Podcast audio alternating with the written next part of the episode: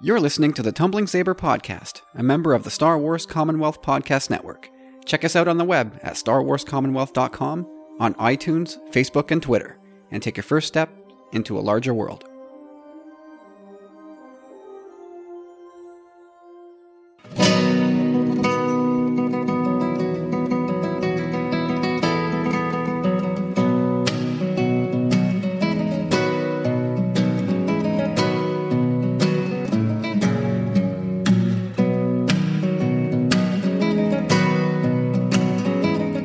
Everybody, welcome back. This is it, guys. This is it. It's the final rundown until The Last Jedi. This is episode 105 of the Tumbling Saber podcast. I am Kyle, I am Corey. And I'm James. and we're all on pins and needles. We are we're, we're all slowly dying a little bit inside here for the drop of this movie, this this megaton bomb that is gonna just seismically shift fandom in days to come. God, two days when we drop this pod. That's how long we have to wait. It's it's coming fast and furious, but this I think this so far it's been pretty easy for me. Ever since uh, you know, Saturday and the, the the the world premiere, the red carpet premiere, it's been a tough slog. I mean, that's that's 24 hours ago, but it my my brain is consumed. How about you guys? Yeah, I'm kind of on that wavelength as well, just because, I mean, what was it? Late last week, there was. Everyone was talking about spoilers going around and all that, and, you know, like, I've seen enough. I don't want to really see anything spoilery, so I've kind of gone a bit dark, and since then, it's like, I don't know. Like, I'm still on social media, but I'm really treading carefully, and I don't know, it's just. Well, that's the thing. I don't know that you can tread carefully. I think it's either you're in or you're out. Like it's it's tough because something can just pop in front of your into your feet, and you didn't ask for it. It just showed up and you can't unsee or unread. It's tough, man. Yep. Yep. That's I- happened to me at the last two Star Wars movies. You're talking TFA this and one, Rogue I saw- One. No, no, I mean the last two um, saga movies, I should say. It happened. It happened this week, and it happened um, episode seven as well. I, I was scrolling along on it in- on Twitter, and someone posted like, "Can't wait for the new movie. Shame Han's going to get killed by his son or sons." And I was like, "What? Oh, why did I read? Oh God, un- unlearn. Too late." I was like, "Don't be true," but it just it felt it felt true.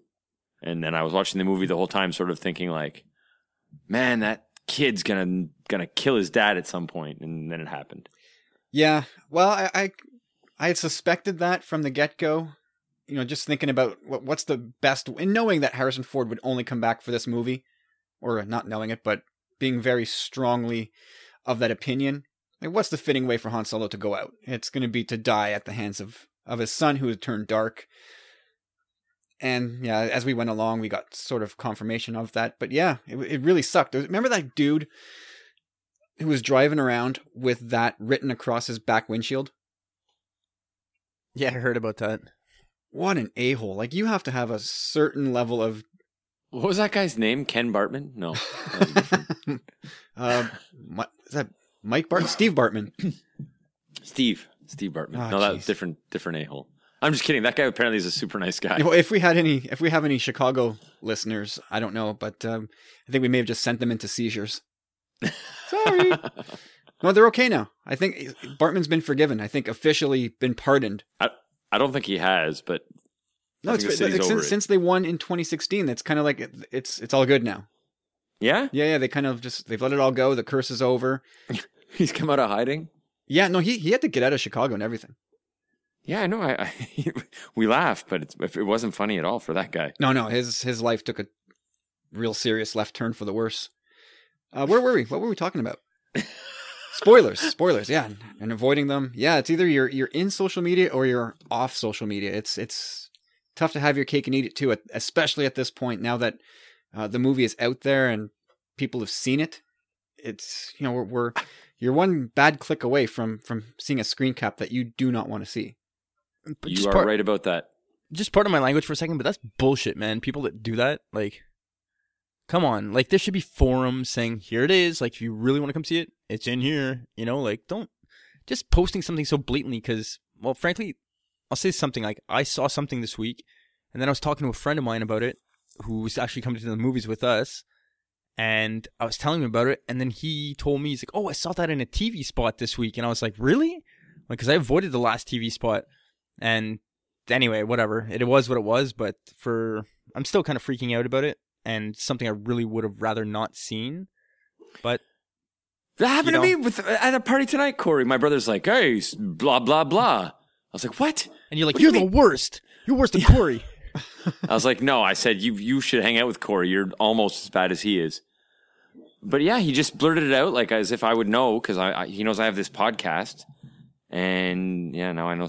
Ah, God. But oh, I think we should point out at this point, um, there's like a a widely known international sign for if you have gone dark and you're staying off social media, you're supposed to whisper so that everybody knows. That's true. Dark times. Oh man.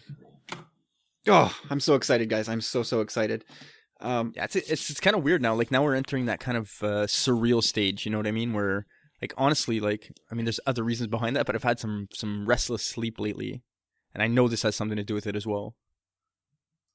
uh, I'm still sleeping as badly as ever, so I don't know that this is the, the Last Jedi is impacting that at all. But you know, you know what's weird is that I've been telling anybody who would listen, going back a couple weeks ago. I think I mentioned it to Tim, and I mentioned it on the TSW roundtable. I don't have a blackout sp- uh, a spoiler policy. I'll just, you know, I see which way the wind is blowing, and you know, officially released stuff. I'll look at that, no problem. I'll look at as much as you want to give to me if it's officially uh, sanctioned stuff. I have done a complete about face in the last, I don't know, 72, 96 hours, something like that. In the last four or five days, I've just been like, nope, I'm out of here. And I've just, I've not seen any of the new TV spots. It's, it's just anything new. I'm, I've kind of just stayed away. I, I you know, there, there was a a group that Mark at TSW had created, a safe place to discuss TLJ spoilers. I was part of it, and I just I I got to bail out of this for a few for at least one more week. well, spoiler alert: Luke is cranky in this movie. Cranky old man Luke. Oh God, I I don't know if I'm gonna make it. I was talking with Steve before, uh, Steve from San Diego Sabers. Like this week, productivity is going to be at a complete all-time low. Yeah, exactly. I'd like to see some stats across that, like actual stats, because yeah, my mind's definitely going to be preoccupied. I don't know that I don't know if I mean as big as Star Wars is for us, I don't know that it moves the needle that much across society that you can measure a dip in productivity. Like you can Like the measure Halo- the, like the, the- the, the Super Halo Bowl flu, flu. right? The the Halo flu, there was that too, comparable. That's true. Oh, I, I, yeah, I don't know. I believe in the the happiness effect. If anything, the productivity should go up because everybody's going to be a little bit happier this week. Oh, I'm going to be giddy this week for sure. Full of pins and, uh, like I said before, pins and needles, just just on nerves. Man, Are you so sure about that? Because uh, from what I've heard, lucky us, the temperature is going to be dropping to all time lows for this season, along with lovely uh, foot and a half of snow. We're getting like uh no, not a foot and a half. No, I it's heard- not. Sorry, I heard tw- twenty to fif- centimeters. Yeah, sorry. Yeah, we're, get- we're, Ah, getting, that's we're getting so a foot of snow. Big deal. And it's coming For our two days before friends, yeah, the, the Last that's, Jedi. That's not so bad. we're fine. We're gonna be fine. We saw our friends in the UK struggling with uh, with with a dusting over there, which I can understand. If you don't have snow tires and you're not prepared, it can create quite the mess. But I, I think uh, Carlos gave us a heads up last week because we've been sort of unnaturally preoccupied with the temperature the day we go see a Star Wars movie. Why is it last that year, that why is it that Thursday is always ridiculously cold? Surely it's not going to happen again for a third year in a row. Oh yes, it is. So here's here's the rundown. Monday minus nine, pretty cold. Tuesday minus four, that's not too bad. Wednesday's back to minus nine. Thursday minus thirteen. Come on, that's That's for, not for you guys. For you guys in the U.S., uh, that is nine degrees Fahrenheit. That is that's probably cold. not. That's not including the the wind chill factor, probably. Well, that's going to make it feel like minus six Fahrenheit, Ooh, minus 21 Celsius with the wind. So it's Yeah, going to be just go. as cold as last year for Rogue One, when, where I thought my brain was going to shrink and like fall out of my mouth. unbelievable. And the next day goes back up to minus nine, minus six for Saturday, minus three for Sunday. So yeah, just that my, that third Star Wars Thursday is just an absolutely freezing night. It's a lot in life. I guess so, man. All we really have to do though is walk across a parking lot. I mean, it's not that bad.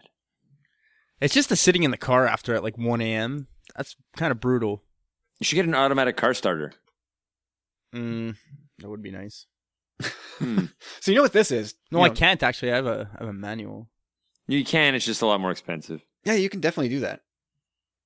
You know, we're, we're, t- we're 10 minutes in here and we haven't really s- spoken about anything. And you know why that is? Because we have no show notes and we're trying to fill up a podcast here.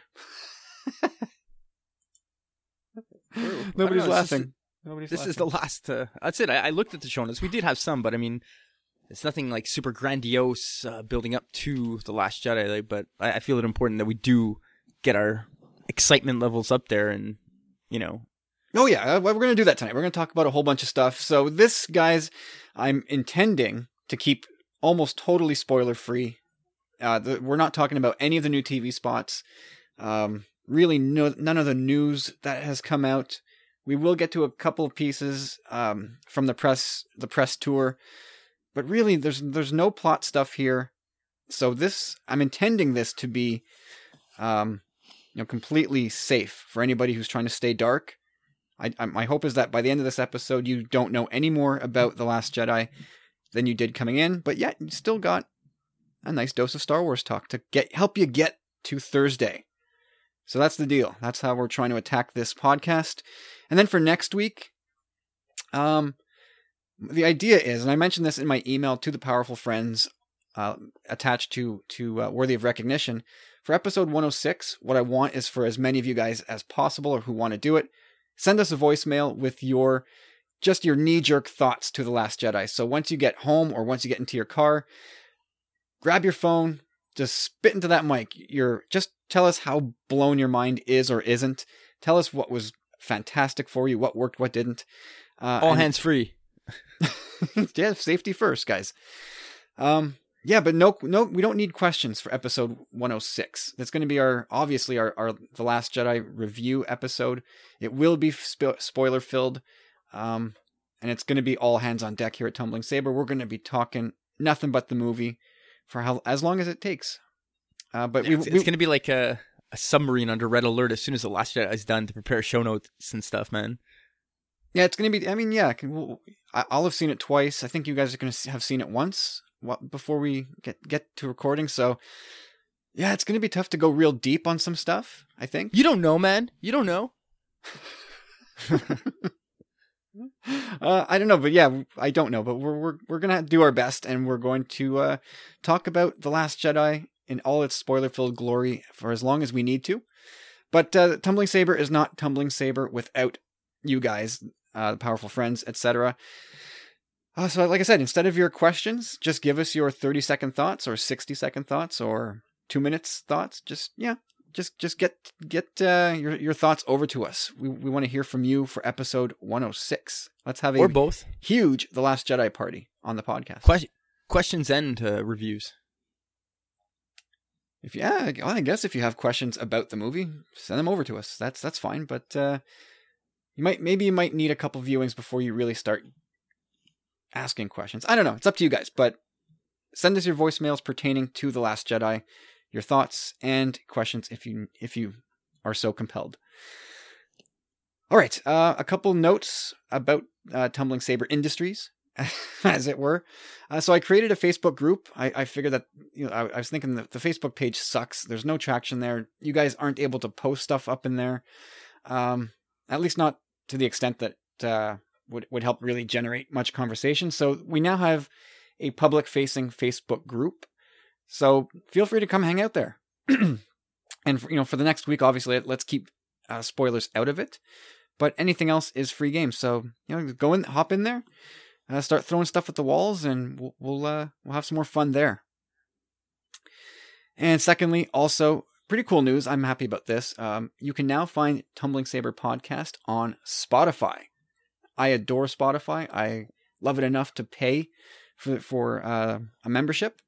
And when I f- saw the door open to, uh, to to get your podcast registered, I jumped through that hoop, and happy to say that we are now in there. So Ooh.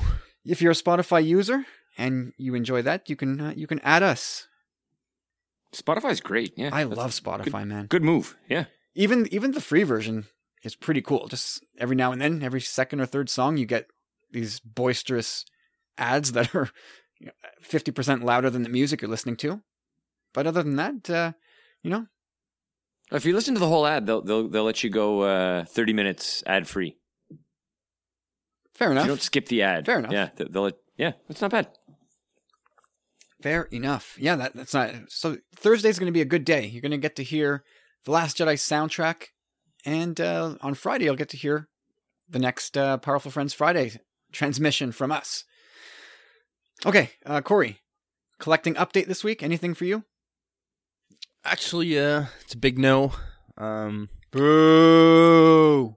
well, I kind of got one thing to say actually, but um, I didn't really go out looking this week. You know, uh, next week I pr- plan on doing most of my shopping. I went out the past couple of weeks, and like I said, I, I found Leia, which I was super happy about.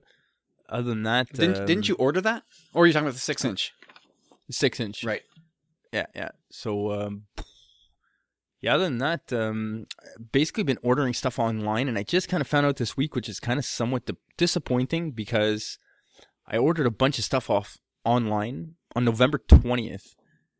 Now, um, I only, like, I've been corresponding with the guy, and I only found out this last Thursday, I believe, that the, the product had shipped, and the shipping, uh, the receiving date is like the 20th or something and i was like come on man like i really really wanted to have it for um the last jedi right like anyhow uh like i wanted to I, it's it's for people that i'm going to see dinner with or see the movie and have dinner with you know so hopefully i'm i'm hoping i know it's shipped i got an email today I, i'm tracking it but man it's gonna be tight if anything um so that kind of sucks and there was a second package going out to someone else across the world and I was like, yo, this needs to land like quickly, man. Like you should have told me, you know, that like you hadn't shipped it yet.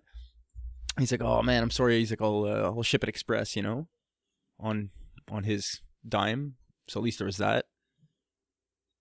This is the worst collecting update ever because you're not telling us what you're getting. Yeah, it's all secrets. secrets. Um, I have a short collecting update this week. So I, I did a quick toy run at uh, our local Walmart and Toys R Us. I had my hands on Black Series Finn in his first order disguise. Good looking figure. Ultimately, I passed it up because I had an armful of goodies for the kids for Christmas, and then just the extra twenty bucks just didn't seem worth it. So- Wh- which which figurine? The the Imperial one? Finn, first order disguise, Okay, yeah. All right. Yeah, I got that. officer outfit. Um, so yeah, I put it down. I may come to regret that, but so far so good.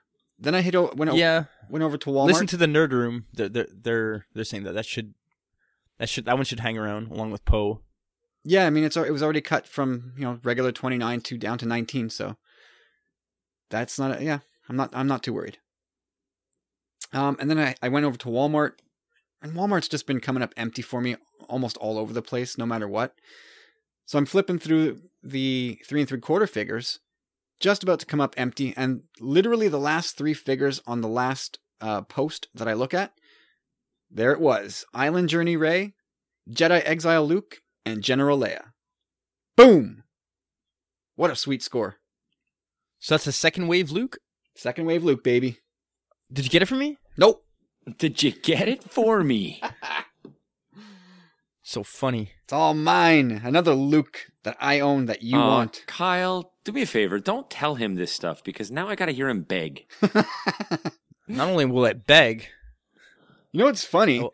Uh, you know, I'm looking at the artwork of Luke on this package, and his hair is completely tousled. He's got this look on his face, and he he looks like a wet scowl, like a, a wet dog who's just been like completely berated by his owner. And I'm I'm I'm picturing Corey's face instead of Mark Hamill's here. Like, yeah, this is Corey begging for this figure right now. I- I'll That's send you guys a picture force- after. It's it's a hilarious picture. so I start force choking you after. Nope, but that, that's that's you know what you got, I heard you on uh, on the nerd room, Corey. Good job, uh, another good episode. Uh, so you guys you guys talked about your your best collecting score of 2017.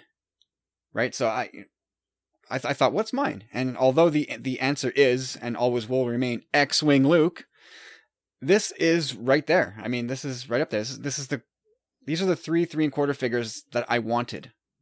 I'm I'm almost ready to say I'm done collecting three and three quarter figures. Where did you find them? Walmart, local one. Wow, P Town? No, no, no, not there. Um, in Vaudreuil. Oh, you bastard! Yeah, man, That's my spot. it's my spot now. I'm taking over. Yep, It's okay. I got I got those three. Um, and that, that's probably my best. I think my probably my happiest score of 2017, including Force Friday stuff. You know, the other thing I noticed about this figure is when you look when I look really closely at at Luke's robes, you know, underneath that leatherish poncho he's wearing, the weave uh, and texture of this of this black uh, tunic looks a lot like Kylo Ren's suit. A lot. Interesting. I wonder if there's something going on there. They took a sewing class together on Ahch-To, or Jedi mending class, Jedi weaving, yeah, Jedi tunic weaving. Wouldn't surprise me. it's like meditating.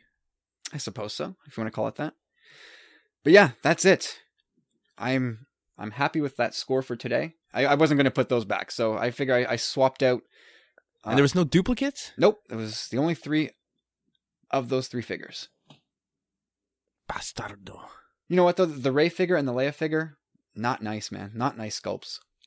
That's what I'm saying, man. Like, if you ever get your hands on a Gamora from uh, Guardians of the Galaxy, look at the sculpt on that Star Lord. Uh, man, they're like so good in comparison. That's what I don't understand.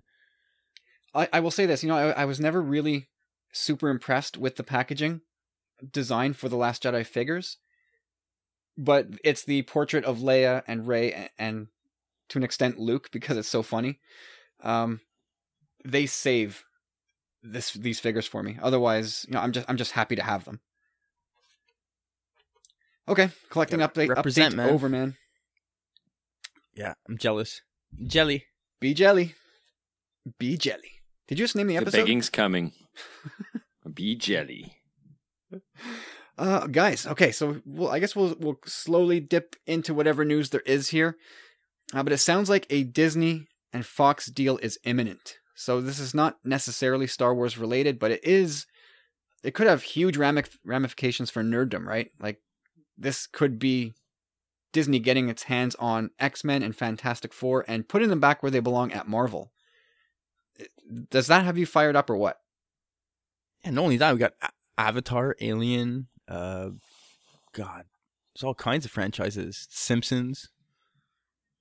Oh, Fox was. I mean, Simpsons were always fine under Fox. I'm not worried about that. I'm I'm primarily thinking of X Men and Fantastic Four, which have been. Oh yeah, that's that's Very the longing. sketchy. That's I just need to bring those up just because that's all that's been on my mind is the unification of the MCU. Really, that universe would be so cool, and with everything that's going on right now in the current MCU with Infinity War and the possibilities of what can come from the aftermath. If they sign this deal prior, they can start planning around their future involving, you know, X Men and all that stuff.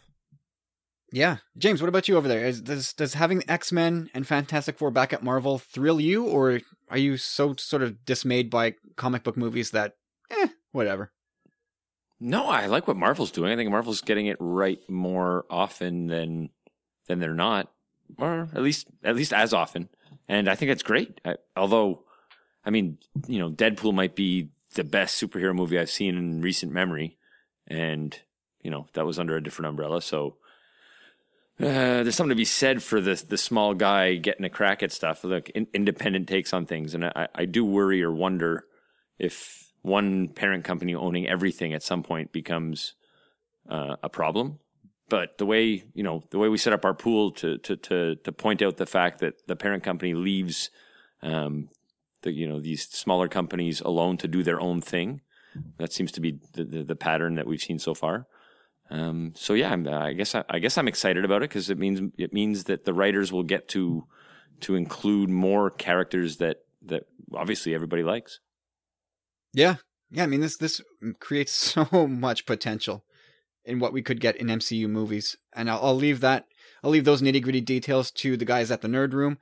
Um, but yeah, that has me incredibly excited. And the only downside to this, you know, if it's sixty billion dollars as reported, I'm afraid of what Rupert Murdoch does with that sixty billion dollars and and funding his cuckoo banana uh, news machine.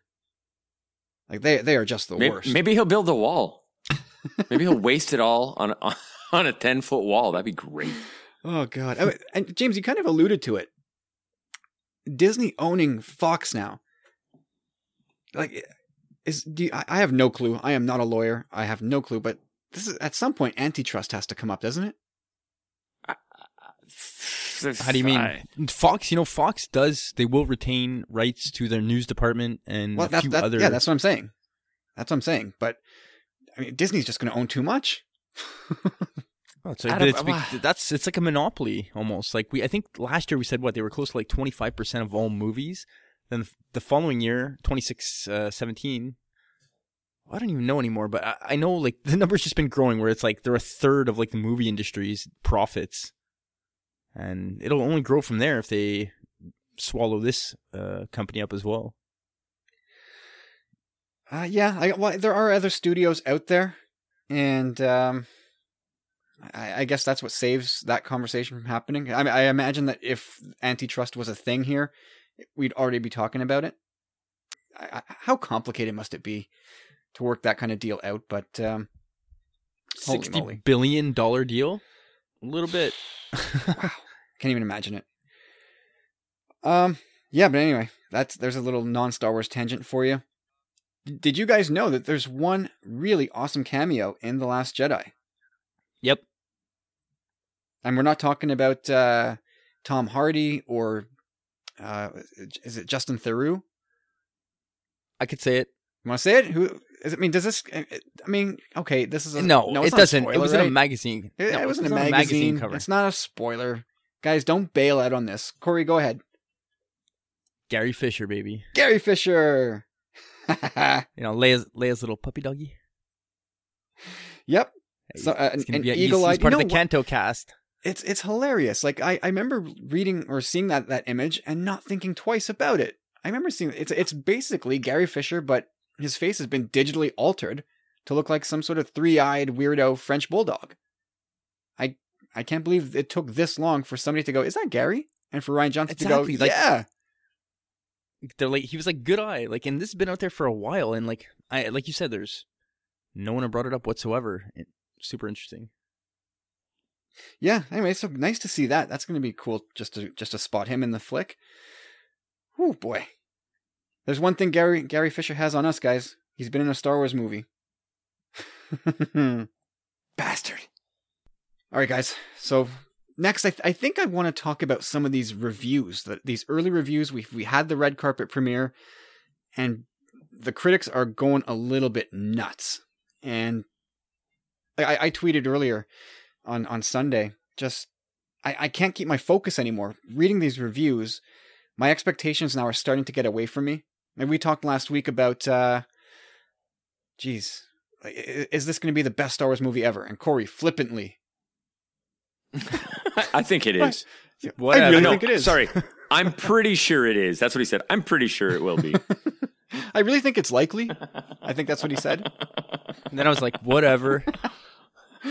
but so at this point we should I'll I'll take a step back and just say we've roped in another powerful friend to the pod here so this is becoming a real commiserative thing uh, carlos say hi man Hi, man. How's it going? Carlos. Yes, sir. yeah so carlos carlos um, carlos knows the podcast window he saw my tweet about i can't keep my focus i can't uh, i'm losing control and you decided you, you, you need, you're probably feeling the same way and just wanted to get on here and, and have have a therapy session Oh, I'm as giddy as a gerbil on Thanksgiving, the day after Thanksgiving. I don't. I don't know. I don't know a what that means. Okay. I don't, no, it's not. I just, I just made it up. Is that a thing?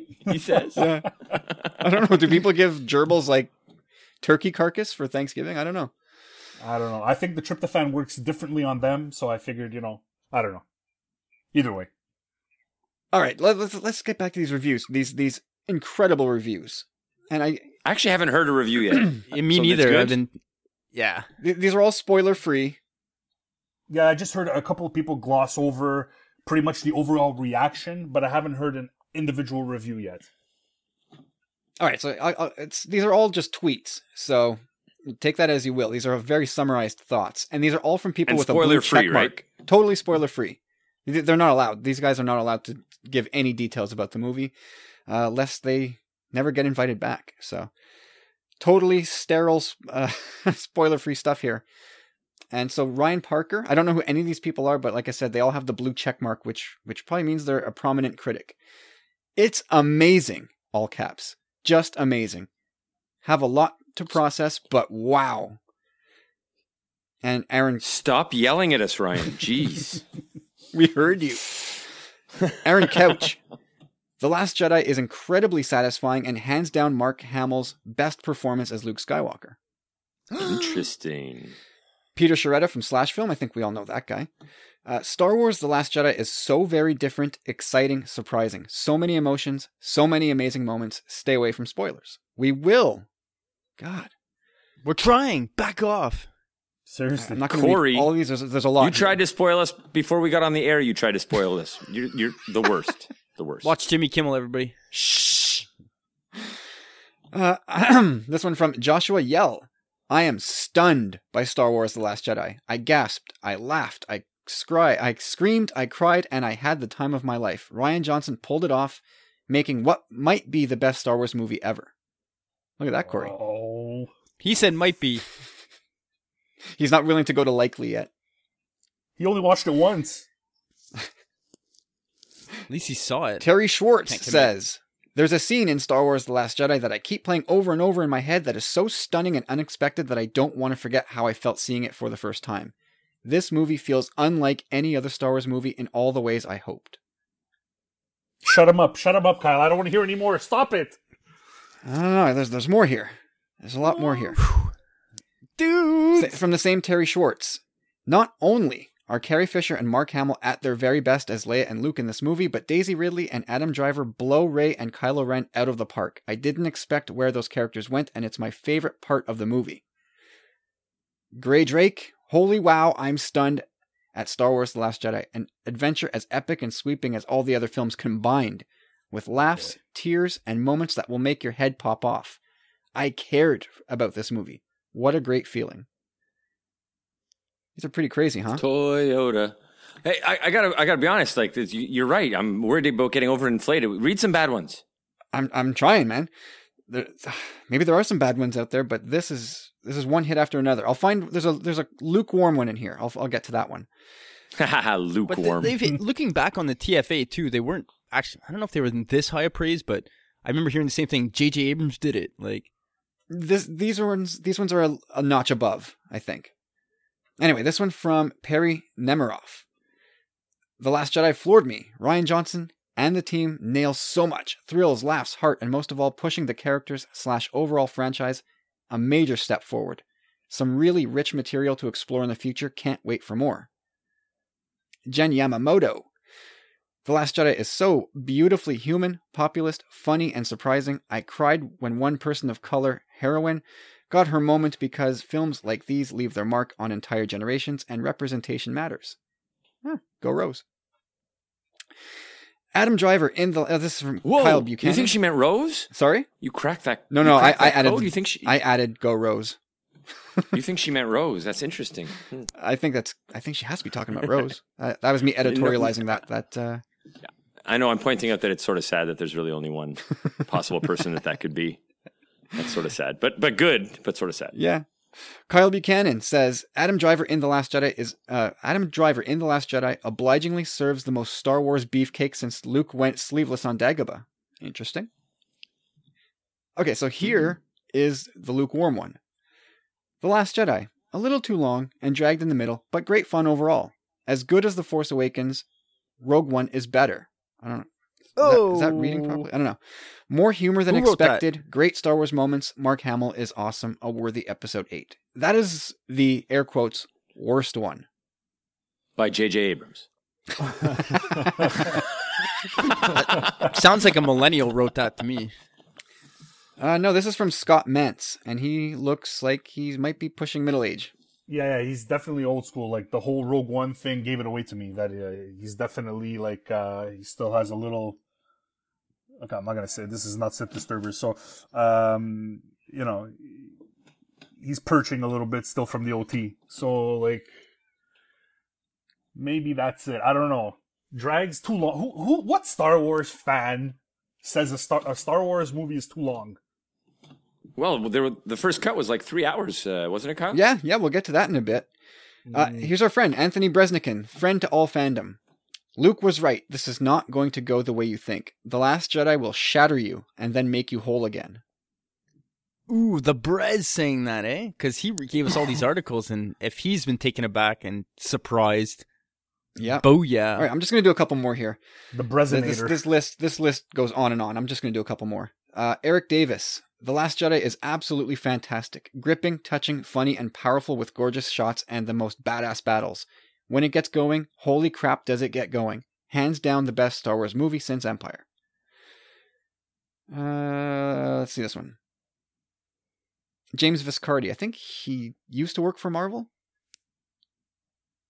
No hyperbole. The Last Jedi is the best Star Wars movie. Rian Johnson and co nailed it. Oh, I like this guy's conviction. Okay, last last two here. So this is for from Germain Lussier, who's a trusted uh, resource among Star Wars fans. Writes for Gizmodo, I think. Star Wars The Last Jedi is everything. Intense, funny, emotional, exciting. It's jam packed with absolutely jaw dropping moments, and I loved it so, so much, I'm still shaking. And this one, James Mangold, who directed uh, Logan. Massive congrats to my friend Rian Johnson for the dazzling writing and directing work he shared tonight. Yes, a great chapter of a blockbuster franchise, spectacular and unpredictable, but also his voice, his own voice shining through. Kudos. Wow, look at that. I love that. That last one, that last one says a lot to me coming from another filmmaker to say that the writing was spectacular. That kind of like lets the last few little maybe doubts I had of, you know, um uh, all the, the the throwback talk or all the the reboot talk like that that just It's gone. that's it's gone. Gone. it's over yeah Actually, you know, I'll read one more from Germain here. He he had a second tweet. I can't believe The Last Jedi exists. Rian Johnson is a madman, and I love him for it. He takes Star Wars to the edge and throws it over. What a crazy, awesome movie. We'll be talking about this one for a long, long time. wow wow Wow. well I'm, The I'm good expectation level rising. that's So- crazy man Yeah, I, I I think the reviews are slightly, slightly glowing. They're way better sounds- than the sounds Force alright to you Awakens. Yeah, I, I would. I don't. I, I'm jumping in here. I hope you guys don't mind. I, I really think like uh, I remember reading some of the reviews before the For- Force Awakens, and um, they were good. Uh, but you know, there was a lot of the whole, you know, oh, it brings Star Wars into the 21st century and all that type of stuff. You know, um, it was a- lot about uh, you know the cinematography and how you know it was there wasn't that much uh, about the story per se. And now these, like the last few there, it's like the, he takes it to the edge and throws it over, and the writing is spectacular. And wow, like I didn't need this film to be better than Empire. Uh, you know what I mean? But like I'm getting that feeling that if like 50% of those guys think that it's better, like that's already we're in for a we're in for a treat, boys. I think so. Yeah, man. I think so. And I, Hells yeah. Yeah, I, I, I still think this movie is going to leave fandom a little bit shook. Like I think these guys are a little bit they're they're fans, but I think they're also giving us a critical eye at the at the movie. I still I'm still convinced we're going to walk out of that theater and be a little bit uncomfortable. We will acknowledge you know all the the great cinematography and the great writing, great performances, kick-ass action. But I think there whatever turns happen in the plot will we might be go that's weird, man. Like I don't know. I'm I'm kind of lukewarm on that right now. We'll see how I feel after a second, third viewing, two, three years from now, whatever it is. Yeah, you're gonna be like, I don't know, Corey, you were right. I don't know if I like this. Oh god. So does that make you guys any more excited? James, are you any more excited or is it just water off a duck's back? I'm trying to let it be water off a duck's back. I'm trying not to because I, I expectation um, affects my enjoyment of things. Like I'm aware of that, so I don't want to go in overinflated, and I'm already pre pumped. So I'm trying to take that with a grain of salt. You know, these people also were invited to an event that is incredibly exclusive and um, ego inflating. You know, so they're feeling like a million bucks coming out of there. So I'm not saying it's not an amazing movie, but I think you're likely to give a really good review under those circumstances. Yeah, you got you got buttered up a little bit, right? And maybe you're scratching the back a little bit. Not to take anything away I'm not, from the movie. I'm not saying that's the case. I'm just I'm just trying to keep it. You know, I'm looking for ways to keep it real, and so that's the kind of stuff I'm saying in my brain right now. Absolutely. That's fair. Um, I'm on the 100 percent same page there, James. Like, just yeah, you said it all there. that's a- there's a value bomb. Sorry, man. Like, I'm just on the same page. now. Yeah, thanks, buddy. Yep. No, I think I think yeah. I mean, it, it's it's getting real tough to keep those expectations reined in. And yeah, But you got to try. That's the that's the point. Like James was saying, like you got to rein it in at one point because, like critics, that's their job to really like. If something's bad, they should bash it. Like whatever it is, maybe not bash it, but you know, critique it, whatever. But I mean, hearing these kind of things definitely raises expectation levels for me. I, I Like, look at it, but like I gotta this. ra- I gotta rein it in too. I, I look at it like this: the one bad comment anybody said was that it was a little long and it slowed down in the middle. Like, if that's the only thing, like this guy was like, he was like, I think, like grasping at straws to try to find something negative to say. So it's like, you know, dude, is was everybody else afraid to say something, or I, I doubt it. I mean, these people have integrity, so there's at- exactly. at a certain point, you know, you got you got to take what's being given to you. Because, because correct me if I'm wrong, Kyle. You would know more, I, I think. But if, I don't know if you guys remember. I think right off the hop, I don't know if it was the reviews that came off the red carpet premiere, but there was already reboot rehash talk. oh yeah, at that time. yeah, sure. I didn't hear one review saying re- reboot rehash of Empire. Nope. Anything you just said. Nope.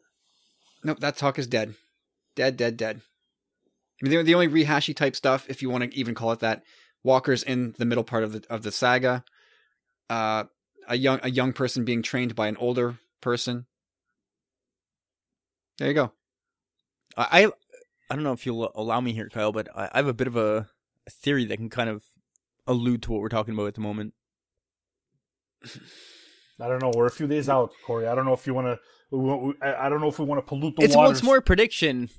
It's it's more prediction that like there's nothing that's ever indicated that, but it's kind of a throwback to another film. Okay, you know what? Don't would- don't do it now. We'll do it at the end of the show. That way, if people want to, I don't want people to start cutting out now. Well, I don't think it's. I don't know. It's just a. I don't. There's nothing that's indicated it. You know what I mean? It's not spoilery. So You are the worst. the worst. okay. End of the show. We'll all have a shot to throw out one more prediction or theory. Uh, that way, if people want to just leave at the end of the show before we do our predictions, they can do so. But otherwise, we'll keep the meat of the show nice and spoiler free. Some people just don't even want to let their thoughts wander back into the movie at this point. So let's let's just keep it that way and give the option. We'll do that towards the end of the show. Um, okay, so it seems like as you know, our confidence is growing in this movie, and we're we really think that Lucasfilm's confidence in this movie and in Rian Johnson in particular are already through the roof. Hence, why they gave him uh, that that trilogy. But now there's I don't know. I got this off Dave Donovan. He posted a picture uh, to his Facebook feed. I don't know where it comes from. It looks very official, so I'm going to use it. And you know, if if it turns out not to be official, well, maybe I'll issue a press release and a mea culpa. But Lucasfilm seems to be submitting this movie in an awful lot of Oscar categories, and I don't know if that is uh, standard pr- operating procedure that they just always submit. Because I didn't, I didn't see anything for Rogue One, and I don't remember seeing anything for TFA. But I think Lucasfilm has submitted this to, I don't know, is it the MPAA they submit this to, or whatever.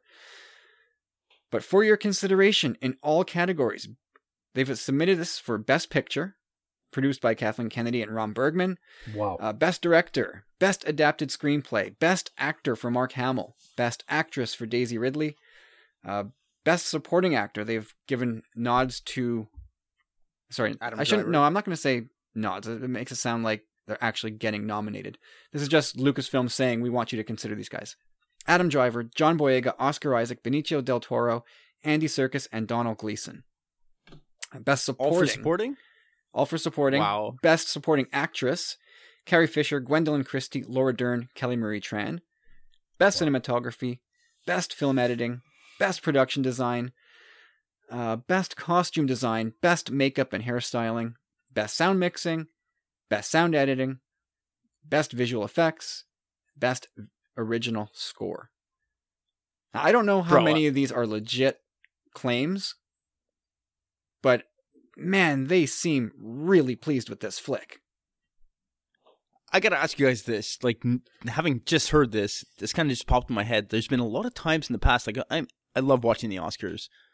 I usually wait till the end. I, I love the in memoriam and all that, but you know, I've seen Star Wars lose quite a few times in certain categories where I'm just like, and even not that many pertinent categories, but just imagine that the, there were, I'll say, I'll give it to you, James, like in a, a, a Lord of the Rings equivalent um, from Return of the King for Star Wars, where you're just an Oscar sweep for Star Wars. We've never seen that before. Imagine, imagine that for this film. Like, how are Corey, we gonna uh, feel about that?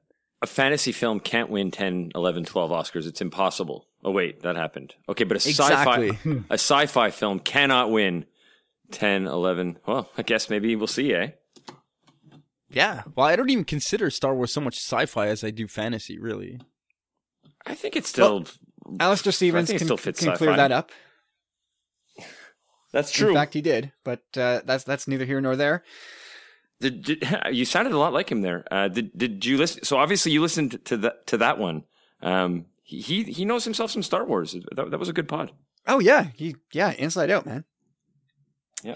Um. Yeah. Well, James, you, you're I I- I like to call you our, our resident Oscar expert.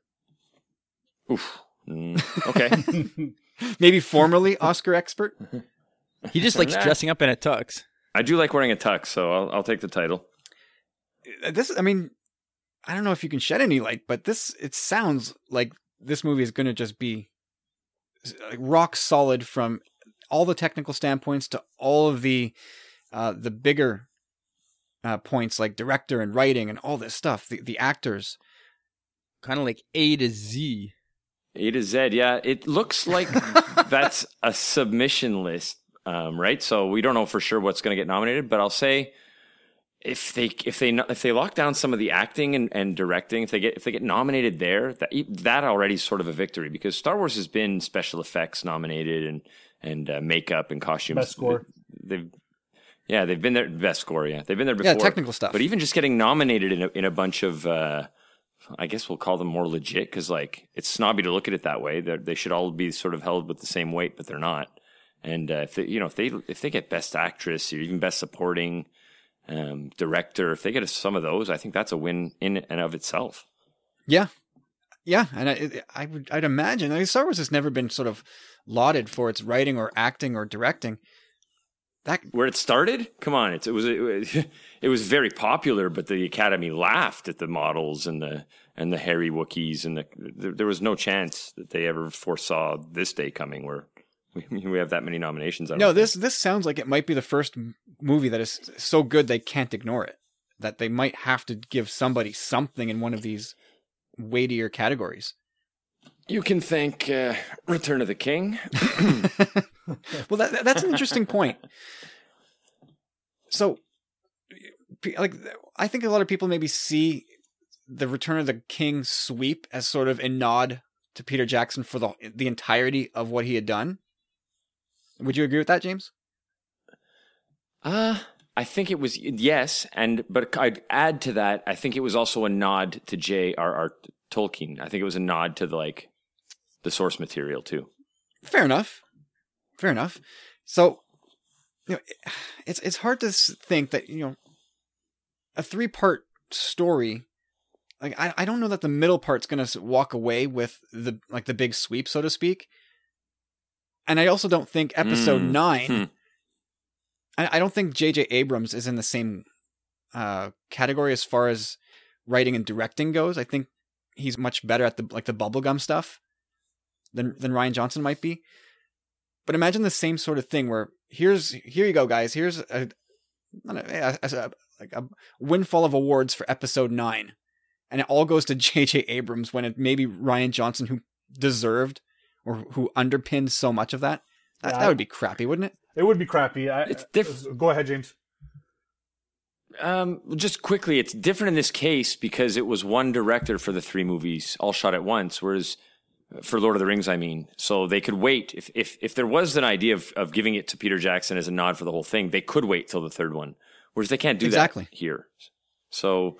Mm, I think I think if, if they think it's the best one, even though it's the middle of the saga, it will it will get the big windfall, and they you know they can't really wait for nine, so it could happen. So I I have two. I have two Yeah. things. uh, Sorry, Corey. I just wanted to jump in before I forgot my thought. I, I, the only two things I have here are, um, first of all, if may, maybe episode nine becomes better because episode eight was so good. I think that's where uh, George uh, and and the the OT kind of fumbled a little bit with Return of the Jedi uh, compared to you know they had so much opportunity to do such a great thing and there was no uh, you know other episodes to mirror off of uh, so you didn't have those complaints. They could have gone anywhere and i think they fumbled that. But I, in this in this situation with especially like i said with the critics talking about the writing in particular like I, I think the door's wide open here and considering uh, brings me to my second point maybe Lucasfilm is taking this opportunity to look looking at the movies that came out in the last year and saying, you know what, we better just front load, you know, uh, all our nominations because we actually have a shot here. Seeing as I don't know how many great movies there were this year, like uh, I, I usually this is the time of year where people start talking Oscar. I think the nominations come out uh, end of December or beginning of uh, January. James. Uh, yeah, in the new year. Yeah. So I think you know the timing of this, uh, of even even this story being leaked is already training people's minds, and I think they're actually shooting to get these prizes. You understand what I'm saying, Kyle? Like they they they're actually like we have a shot here. Let's push. This is a big push for the Last Jedi. Yeah, this is this is like de- this is like a, a, a team in sports who says, you know what, guys, the the teams in our division in our conference they're not very good. If we add a player or two, let's front, let's load up right now and go for it. Yeah. Corey, you had something to say? Uh, yeah, I'm just gonna go out there. I think you like the the word you said was flippantly. I'm just gonna go out there and say that uh, it's most likely gonna be like an Oscar sweep for the Last Jedi. I'll give them three. How about three? Uh, how about uh, eight? Wow! I like the number. Yeah, Eight wins? I like it. Eight. How many wins, man. nominations? Oh man, twelve. Whoa! Whoa! Okay, you know what? We'll we'll we'll save this for when the nominations actually come out, and we'll we'll do a little uh, we'll have a little fun with it. oh man, eight of twelve. Okay. James, you'll have to come back on for that. Yeah, we should bet some calamari. I could eat for free on that bet for Nice. sure. Wow. I'm gonna say no more than three wins and maybe maybe five nominations. I just don't I don't see the Academy. Is it nominated for best film? I didn't hear you say Yes. yeah, best film. best picture. Yes, Okay, yes, cool. Right off the top. was the first one. Right. Yeah, I'll, I'll say five nominations, three wins. Which even at that, I think I'm I'm being generous. I think three is a, a hmm. huge success for a movie. I I want to see. we're I betting. want to see it. At least an actor. we're betting in the blind. We haven't even seen our cards yet. We're just we're just We're, we're, betting absolutely free. just. yeah. We, we'll come back to this. Maybe we'll come back to this eh, as soon as episode 106. Right? We can just say, "What, guys? What do you think? Is this Oscar worthy to you?" yeah, that that touches back on my poker days as well, man. I seriously remember doing that back in the day where people were just like, like let's just blind up before we even see our cards, man. You want to get crazy? Let's get crazy. You know, like starts just like anting up like more than you should be, like your blinds. Yeah, I'm just taking my cues from Lucasfilm, and just the fact that this actually came out, uh, like before the movie even premiered, like it, it's it's kind of I don't know. I, I, I think they know what they're doing, and just uh, opening that conversation is opening people's minds to accepting that part of the conversation. I don't know. That's just me. I, my life experience tells me that, you know, there's a little smoke here, a little smoke right around the corner. so, uh, yeah, yep. Hard to argue with that. Okay, let's let's jump into what little news we do have this week. Uh, so the press junket is well underway. The press tour is in full effect, and Rian Johnson sat down with Collider. And one of the things we learned is that the first cut of The Last Jedi was over three hours long, and he chopped out a lot of stuff that he really, really liked, like scenes that he loved that were fully developed, uh, that will eventually we'll see on the Blu-ray as part of the deleted scenes reel. Um, and and the movie is like already down to two and a half hours. But are, like, how do you guys, uh, Carlos? I'll start with you. The idea of a director's cut like Rian Johnson sees this movie as the director's cut, and we're not going to get another version of this movie.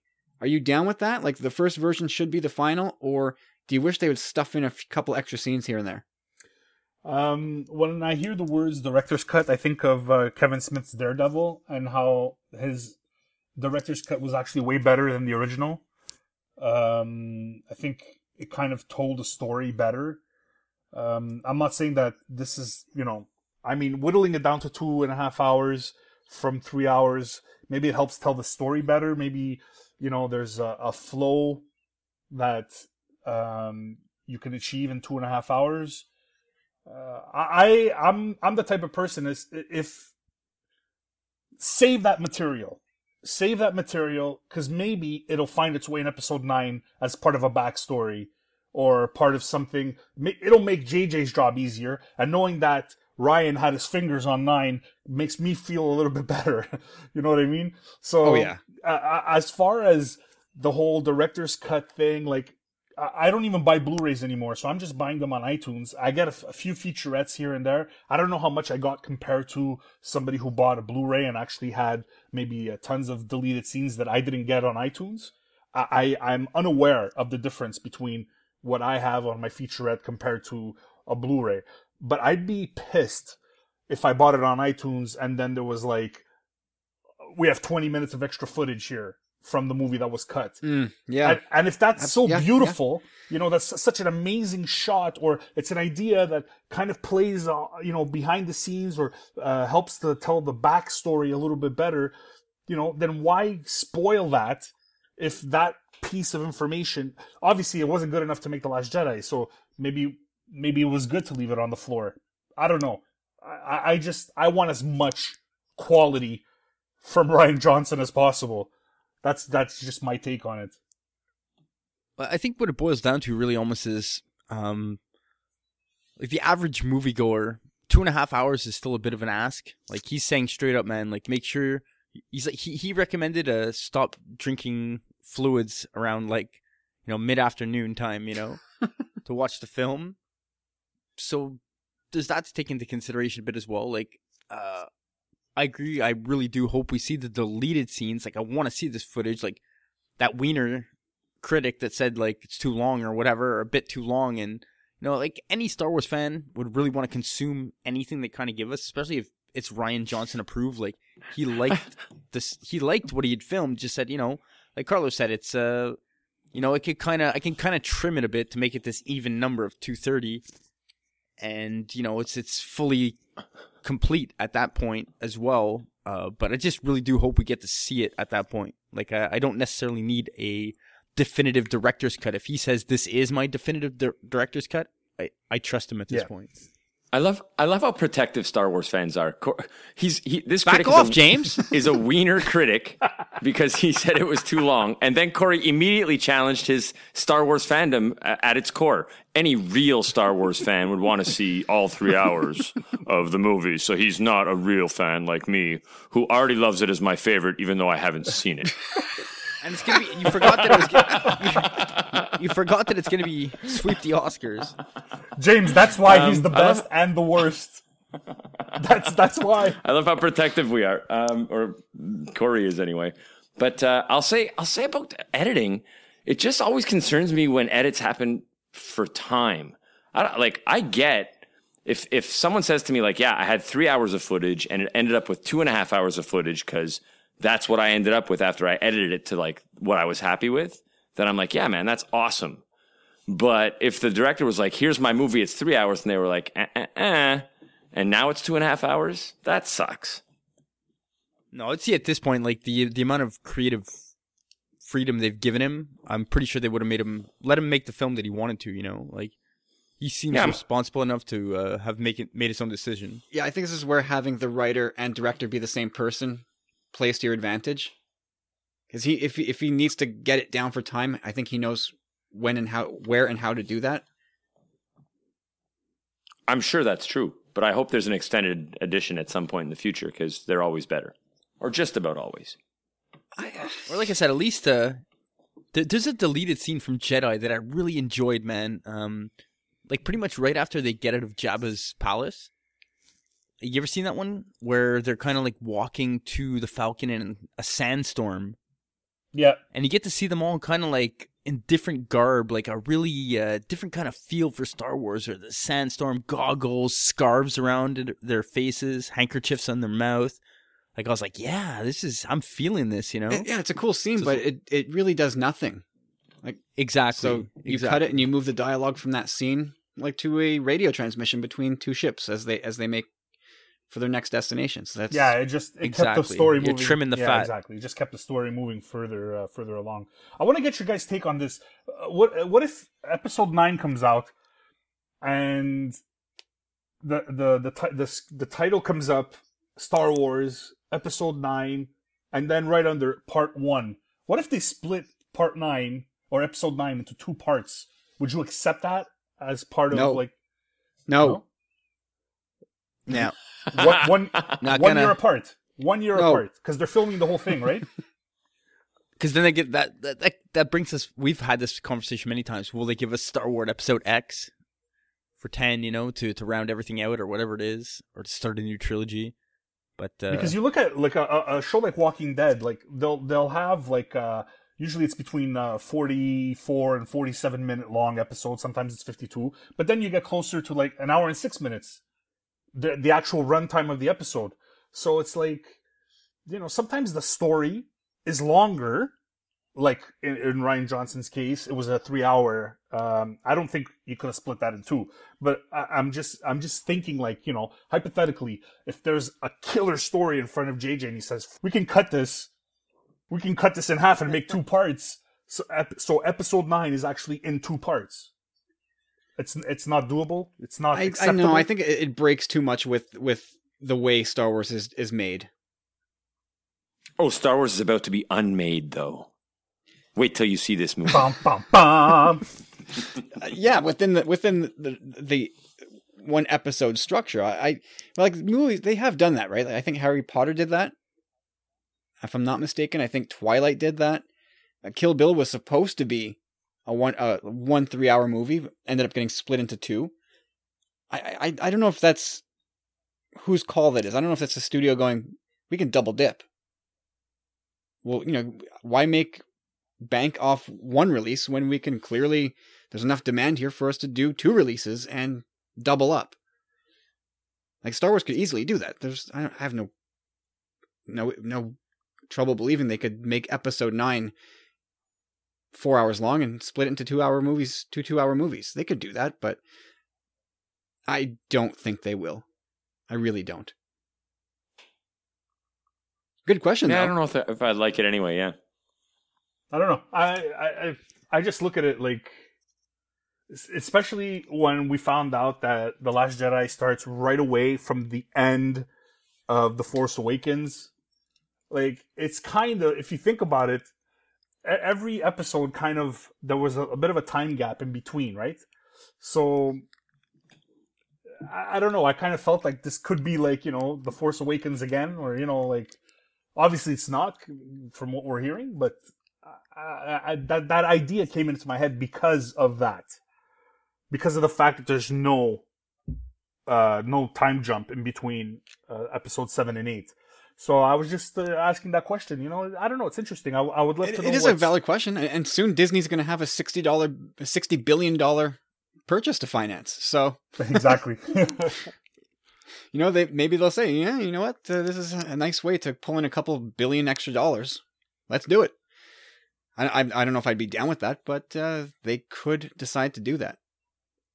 Anyway, so I, I you know what this might get me into some trouble, but I if you believe that the director's cut, I'm I'm not talking just with us four guys here, but anybody out there, like if you're the type of person who believes that the director's cut is the definitive vision that we should all accept and live by, then you have no business demanding the original version of Star Wars, the original version of A New Hope, because that means special editions or George's definitive vision. That's the director's cut. Look, a lot of a lot of Ridley Scott's stuff. Uh, every time it comes out to DVD, he always has uh, a, a director's cut. They're not always better. The only the the how can I say this? The positive spin that I took was from Daredevil, but there are other director's cuts that are like, okay, whatever, like you know, and if if you're gonna if you're gonna throw the OT the special editions into that, then yeah, I mean like no, go back to what was there. Like you know what I mean? I don't think you could say the director's cut is always the definitive cut. I, I don't I don't believe I, am not in that camp. I don't believe that to be true. I don't know about you guys, but yeah, no. hey, there's another value bomb. uh, nope. Okay, uh, we'll we'll move on from this. Uh, another Collider interview with Rian, uh, focusing a little bit on his new trilogy, uh, where he Rian just full out, flat out says that it's not going to be based in Knights of the Old Republic or the Old Republic, and it's I, I think I think it's exciting to have a fresh start. I know a lot of people wanted to see something in the Old Republic, or even even a reboot or a, a vision on screen of Knights of the Old Republic, but there was zero chance. There was never one percent of a chance that Rian Johnson was going to do that ever. That was just not happening.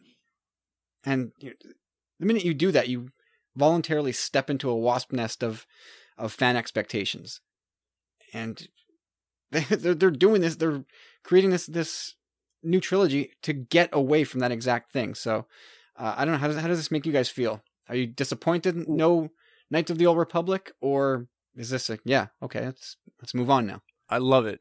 I I love it. Like kind of Kathleen Kennedy's ears perked up because you know uh, we've just heard the enjoyment that they've had in filming with Rian Johnson. Like everything just went so incredibly swimmingly. Like they're both enamored with one another. Like the freedom they gave him, what he produced, like they're totally, totally in love with him. So, like them giving him the keys to this, like,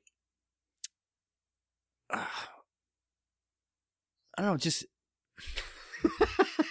Sorry, man. Okay, Another Corey, value bomb. Corey, I'm, I'm, I'm going to yes. help refocus you. What he wants to know is your opinion on not having Knights of the Old Republic be part of the trilogy. that that's what he wants to know. Sorry. How do you feel about no Knights of the Old Republic? I, I, I think it's perfect. I think okay, it's perfect. Okay. Like the fact that what he said was, you know, I'm moving away from that at this point, and that's what that's again like leading back to what I was saying. Like that's what perked Kathleen's Kennedy's ears up. Like, okay, like what do you got in store? Like, what are you thinking? Kind of, you know, they were, it seemed like they were just having some kind of casual conversation He's like, well, I, I, in my opinion, I think Star Wars should go in this direction, like away from everything, you know, like everything that we know. And I've said this since we heard the news that I really hope that it goes to ancient, ancient stuff. Uh, so the two things it's pointing to right, right now to me are ancient things, like of the early origins of Jedi and the Force and all that stuff, or just like some completely new story in some far, far, far away, distant, unknown place in the galaxy that's just starting something new on their own. I don't so much see it being that. I hope it's somehow, even though it's not a part of the saga, I hope, you know, there could be little bits alluding to and just going back to the origins, man. I think that'll be, I think he's the guy to accomplish that. Easter eggs. You want Easter eggs. Yeah, like, you know, uh, not necessarily chosen one or prophecy, but maybe the writing of the book that Luke has in his that uh, the forest tree. Uh, sure. I mean, even uh, I, I I don't know if we're all kind of assuming that he's going back to the past. We have we still have no clue. No clue. But either way, Kotor, uh, Take a hike. the, like you, you, you said it, Kyle. Like you can't do something like that. Like it's first of all, it's based on a video game and all that. Like Like, what, what do you think the reaction would that- be of of among like really vocal and passionate fans of that time period if you said, "Yeah, I'm I'm revisiting the old Republic." People go nuts. Yeah, but I'm not bringing Darth Revan in. People would lose their ab- they absolutely lose their minds. How could you do that time period and not do Revan? Just if that's what you're gonna do, do something else. Like that's what those people would say. Well, in the inverse too, you see this all the time in the comic industry and all kinds, even in in movies too. Like, uh, you take that character Revan, and even though he's in our hearts, he's a part of Kotor. You put him in the story that you have, and it has nothing to do with Kotor, but you still have this character Revan, kind of like the way they. He's still very similar, but Thrawn, they they they completely rebooted Thrawn, right? Uh, yeah, I guess so. I mean, they they kind of I felt like they de-aged him, but he's still the smart guy. Yeah, but his story never counted like the the big story, uh, heir to the empire. oh, You know, well, yeah. I mean, he they pull from that, but it's not fully realized yet in, in canon. but just something like that, you know, to be able to take that character and like put him in a new story. Like, here's your Revan from from Kotor, but this is a whole new thing. Like that would probably make people go crazy as well. Like you can't please them. No, no, that, that and that's why you you don't even bother. So that's why I see me for uh, where I from where I stand. As far as the EU goes, I was more post Jedi. Like that. That's what interested me more. Uh, the the evolution of Luke and you know the and the children and um and all that stuff. That that that's what really had me, uh, you know, j- chomping at the bit, pretty much. Uh, being in that you know the dark ages of of Star Wars. Um, I never yeah, the, really- the further never- the further adventures of Luke, Han, and Leia. yeah, exactly. Like I, I never got into Knights of the Old Republic. I, I I was already past video games at that point, and so I never really I never really dug into that. Now I'm not gonna say I don't get why there's anger because it's Star Wars fans. They get angry about everything. So so I yeah? I, yeah exactly. So I under I, You're in big trouble now. yeah. so I understand. I understand it, but like, let's expand that that galaxy. Like when we see R two put up the projection of of the galaxy, and then BB eight fills it up with his part of the map. There's a lot of there's a lot of things happening there, and I don't know if it has to be necessarily in the past, um, or you know, uh, like pre episode one, or maybe it's parallel to episodes one through six or between six and seven. There's there's there's tons of stuff. Obviously they don't want to i don't know if if if you do something that's in the last 30 years the legend of luke skywalker has to you know it has to go throughout the the galaxy. So it's it if if it's I, yeah, I think it's you're inviting problems. yeah they're You're inviting, inviting trouble. so th- th- i i think it has to be pre uh, episode one but how far back do you go like Huge amounts of time. Don't get Corey started on this now. Oh God, Yeah, I'm talking. I'm talking like twenty five thousand years back in time.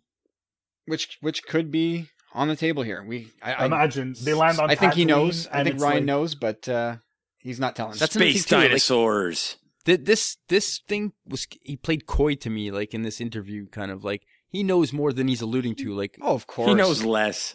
I think he knows less. I don't think he knows. You don't think he knows? I think he knows what he's doing. I I don't know. I- I don't- I don't think I, he wa- read that interview and I went. I, I went. Uh, this guy sort of just had, making it up as he goes along. I, I, th- I don't which think isn't they a want. bad thing. I don't think he want. They want to. He wants to say what it is, or even that he knows what it is. Otherwise, that starts to take away from the Last Jedi.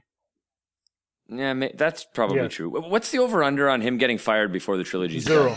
Oh, yeah oh, it's I like think a- I think there's a strong chance. I, I would I would take the like over. Like, I'd take I, I think he, I don't think he makes it. twenty to one. I don't think he you don't makes think it. he makes it through his trilogy? Well, I- we don't. We don't know. We know he's writing, directing the we, first. don't, we don't know if he's going to be direct. That's it. We don't know if he's directing all three either. No, he's not. Yeah, he's directing he talked the about first. that, right? He's he he doesn't in, in these Collider videos. He made made it pretty clear that I, I- all the options are on the table. He's writing and directing the first, and no real decisions been made for two and three yet. It could be him. It might not be. Just there's there's no decision there. And there's no timeline as to when, like uh, if it's 2021, 22, we don't know yet. Yeah, yeah, we we don't know that either. Yeah, so I, th- I think it would be risky for him to try to direct all three. It'll get him fired. I think he should pass it off after the first one. But he- he definitely said that he wants to have the make the general arc and uh, skeleton structure of all three stories he wants to write. Like not necessarily the films themselves and the dialogue and whatnot, but he wants to write that three stories, not just the one. he's Well, that's why he was out. hired. He's, That's he's- why he was hired. exactly like he's he's uh he's back uh 20 years ago into the EU uh I you know thing like where oh I would do this and I would do that and I would you know and like let him have it let him have it if if he did such a great job with this movie from where it was left off. And he I mean he took that baton and he pretty much Usain bolted you know? Like I, I don't know. I, I I say let him let him do it. And if he does get fired, James, it's because Kathleen Kennedy knows what she's doing, and Oh, and and they're gonna write that ship as well. Like hopefully, yeah. I uh, no, I don't. Th- I don't see Yeah, him I getting don't fired. I don't. I, It's not that I want him to, and I think this, based on what we're hearing about I this think movie, he's more- doing awfully well for himself. I just, I think that's so. It's really a dangerous place to work. It just feels like, with what we've heard, I, I, I wouldn't want to be a director doing a bunch of movies. I see him quitting Oh, he's got- first he's- before being fired. Well, a lot. Kyle said that before. A lot of these guys have super integrity. Like it would be written in a way where it's a mutual thing. But either way, like I have to say that he's very courageous. Any Star Wars director, writer, uh, anyone that's gonna put their name to this franchise and try and go up against fandom, they they got courage, man, and confidence. And he every time you see him in an interview, it's not like he's not confident. That's for sure. And he's happy about what he's doing, and he's passionate. So we're we're lucky, man, and I just can't wait to go out with you guys on Thursday. It's gonna be awesome, Corey. It's gonna be great. Okay, uh, we're gonna skip the last news item here, which we're gonna speed things along. We're we're already like an hour and twenty into this, so uh, we'll skip right ahead into Binary Sunset, and uh, we we got a couple cool questions here. We got ads back as usual. Bradley's in the mix. Uh, James Weibel's made an appearance. Hi, James, and we'll we'll wrap things up with uh, some jiving with Jeffrey, another Steinfeld Steinfeld Seinfeld Star Wars mashup and then uh, we'll we'll wind things down as we always do. So let's uh, let's hear from ads. Hello, boys. So, I've gone dark to try and avoid Star Wars spoilers, but I'm still going to send you in a question, Star Wars related. The question this week is Which Star Wars characters of your choosing would drive which vehicles of your choosing? For example, Yoda might drive a green Mini Cooper. So over to you. Have a great show. And next time we speak, The Last Jedi will have landed. Take care. Bye. All right, there goes ads. Ads one more time, sir. Thank you. And next week's going to be uh, as much fun as we always have, but uh, this this time we, we can tread as freely and openly as we want. So this this affords us a nice little step back from Star Wars canon. We don't have to speculate on anything or spoil anything. Guys, this is just us three guys talking cars. little car talk here. Uh, James, I think you're very confident in your car choices today. I'm happy with my car choices today. All right, so let, let's let's play a Um, little ping pong here. You name a guy or a girl from Star Wars, and uh, what what car would they be driving? Okay, I'll start with uh, I'll start with Vader. All right, Um, I got Vader in a, and I, I, I was thinking for all of these, I won't go into this kind of detail for for each answer, but for all of them, I was thinking like, what would they look good in, and what would suit their personality here in modern day Earth, but also does it relate back to the vehicle they drove in Star Wars? So like, he needs something pretty um, fast moving. Um, and so I've got him in a matte black Hemi Cuda from like 1970. Mm, like Very well done. Yeah, I had a like that. Hemi. I had the Hemi Charger for Vader. Uh, well, f- well, yeah, there you go. Same, Oh, yeah, same exactly. thing. Great minds, my You, friend. you went I back. put- you I went put- old school. I want new school. I put Vader in a big black Hummer H1. oh, nice. If we're if we're gonna ping pong around like this, I've got a Humvee uh, as well, but I got the Rancor uh, in the Humvee. I had I had Chewbacca in a, in a Humvee actually. Yeah, yeah, that works. That works. Yeah, the, the size. You need the, the leg room when you're that Yeah. tall, right? Exactly. Well, if we're on Chewie, I got I got Han and Chewie in a uh, 1972 Hurst Vista Cruiser.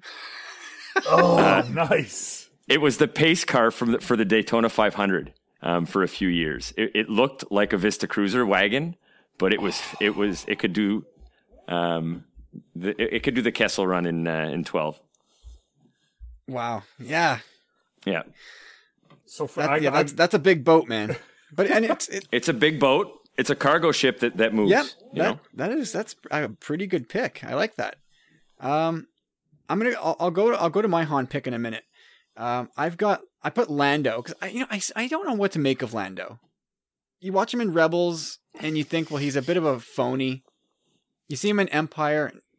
He's the Baron Administrator of Cloud City. That's a pretty legit title. But do we agree that Lando's a, a little bit sketchy? Yes. Good. So that's what my question rested upon. So for me, Lando, as a sketchy guy who presents this image of I'm so cool, he drives an 89 Chrysler LeBaron convertible. That's amazing. uh, it's That's amazing. does he have you guys remember 45 that car, right? compartment? you guys remember that car in the Yeah, late 80s, early 90s? course. Like anybody who thought they were, you know, super cool but not rich, they would buy the LeBaron convertible and just think they were driving around a, Mer- a Mercedes convertible. It was hilarious. My friend John Voight, my friend John Voight had one of those, like, uh, Carlo, like Carlos said. Um, C- Carlos, I, I know you didn't get to hear this list in advance, but how we doing so far? Are, are we? Uh... I'm liking it. I'm liking it. I I have. Uh, I don't know if you want me to jump in or you want to. yeah, absolutely. Yeah, yeah. Go, go for it. So I have uh, Wicket and his band of merry uh, Ewoks dr- driving the uh, the Shaggin' Wagon from uh, Dumb and Dumber. Well, that's that's that's nice. I like that. And it's funny you went there because I got a bunch of of um, well known vehicles too. So uh, I'll, I'll go there next. I've got um, I've got Pin and Foe in honor of, in honor of Corey in an orange 1968 Dodge Charger. Nice. Oh wow! See, I put Han in a '69 Dodge Challenger, and I think that matches up nicely with the speeder we, we're gonna we've seen from shots on of uh, of Han's speeder in, in the Han Solo flick. That, That is just good that call. big open front That- grill. Yeah, I like that. I, I uh, yeah, I, I figured fit, Pin and Foe would be uh, would be in the gen would be in the generally with with the, uh, the doors sealed up. Um, we we haven't talked uh, Luke yet. Did you put Luke I have a farm boy Luke. my, my farm farm boy Luke is a Ford Pinto. Oh, I f- sorry. That's exactly what I was gonna say. You know, he's like he's living with his aunt and his uncle. And, I want to go to Tosche Station. You know, he's using the rundown old car. Well, you know, he, he he pulls up into Tosche Station with his Ford Pinto and just thinks he's God's gift to the, all the ladies of Toshi Station. Man, I can't I can't believe you. Yeah. Oh, wow. That was bad. hey, he's back. Smokey's back. We're talking we're talking vehicles. Vehicles. These guys have got have got Luke um, in a Pinto. I, I had Luke in a uh, in a, like an old farm truck, like uh, pickup truck, Ford, uh, you know, 40s pickup truck. But I, I like the Pinto. That's a good call.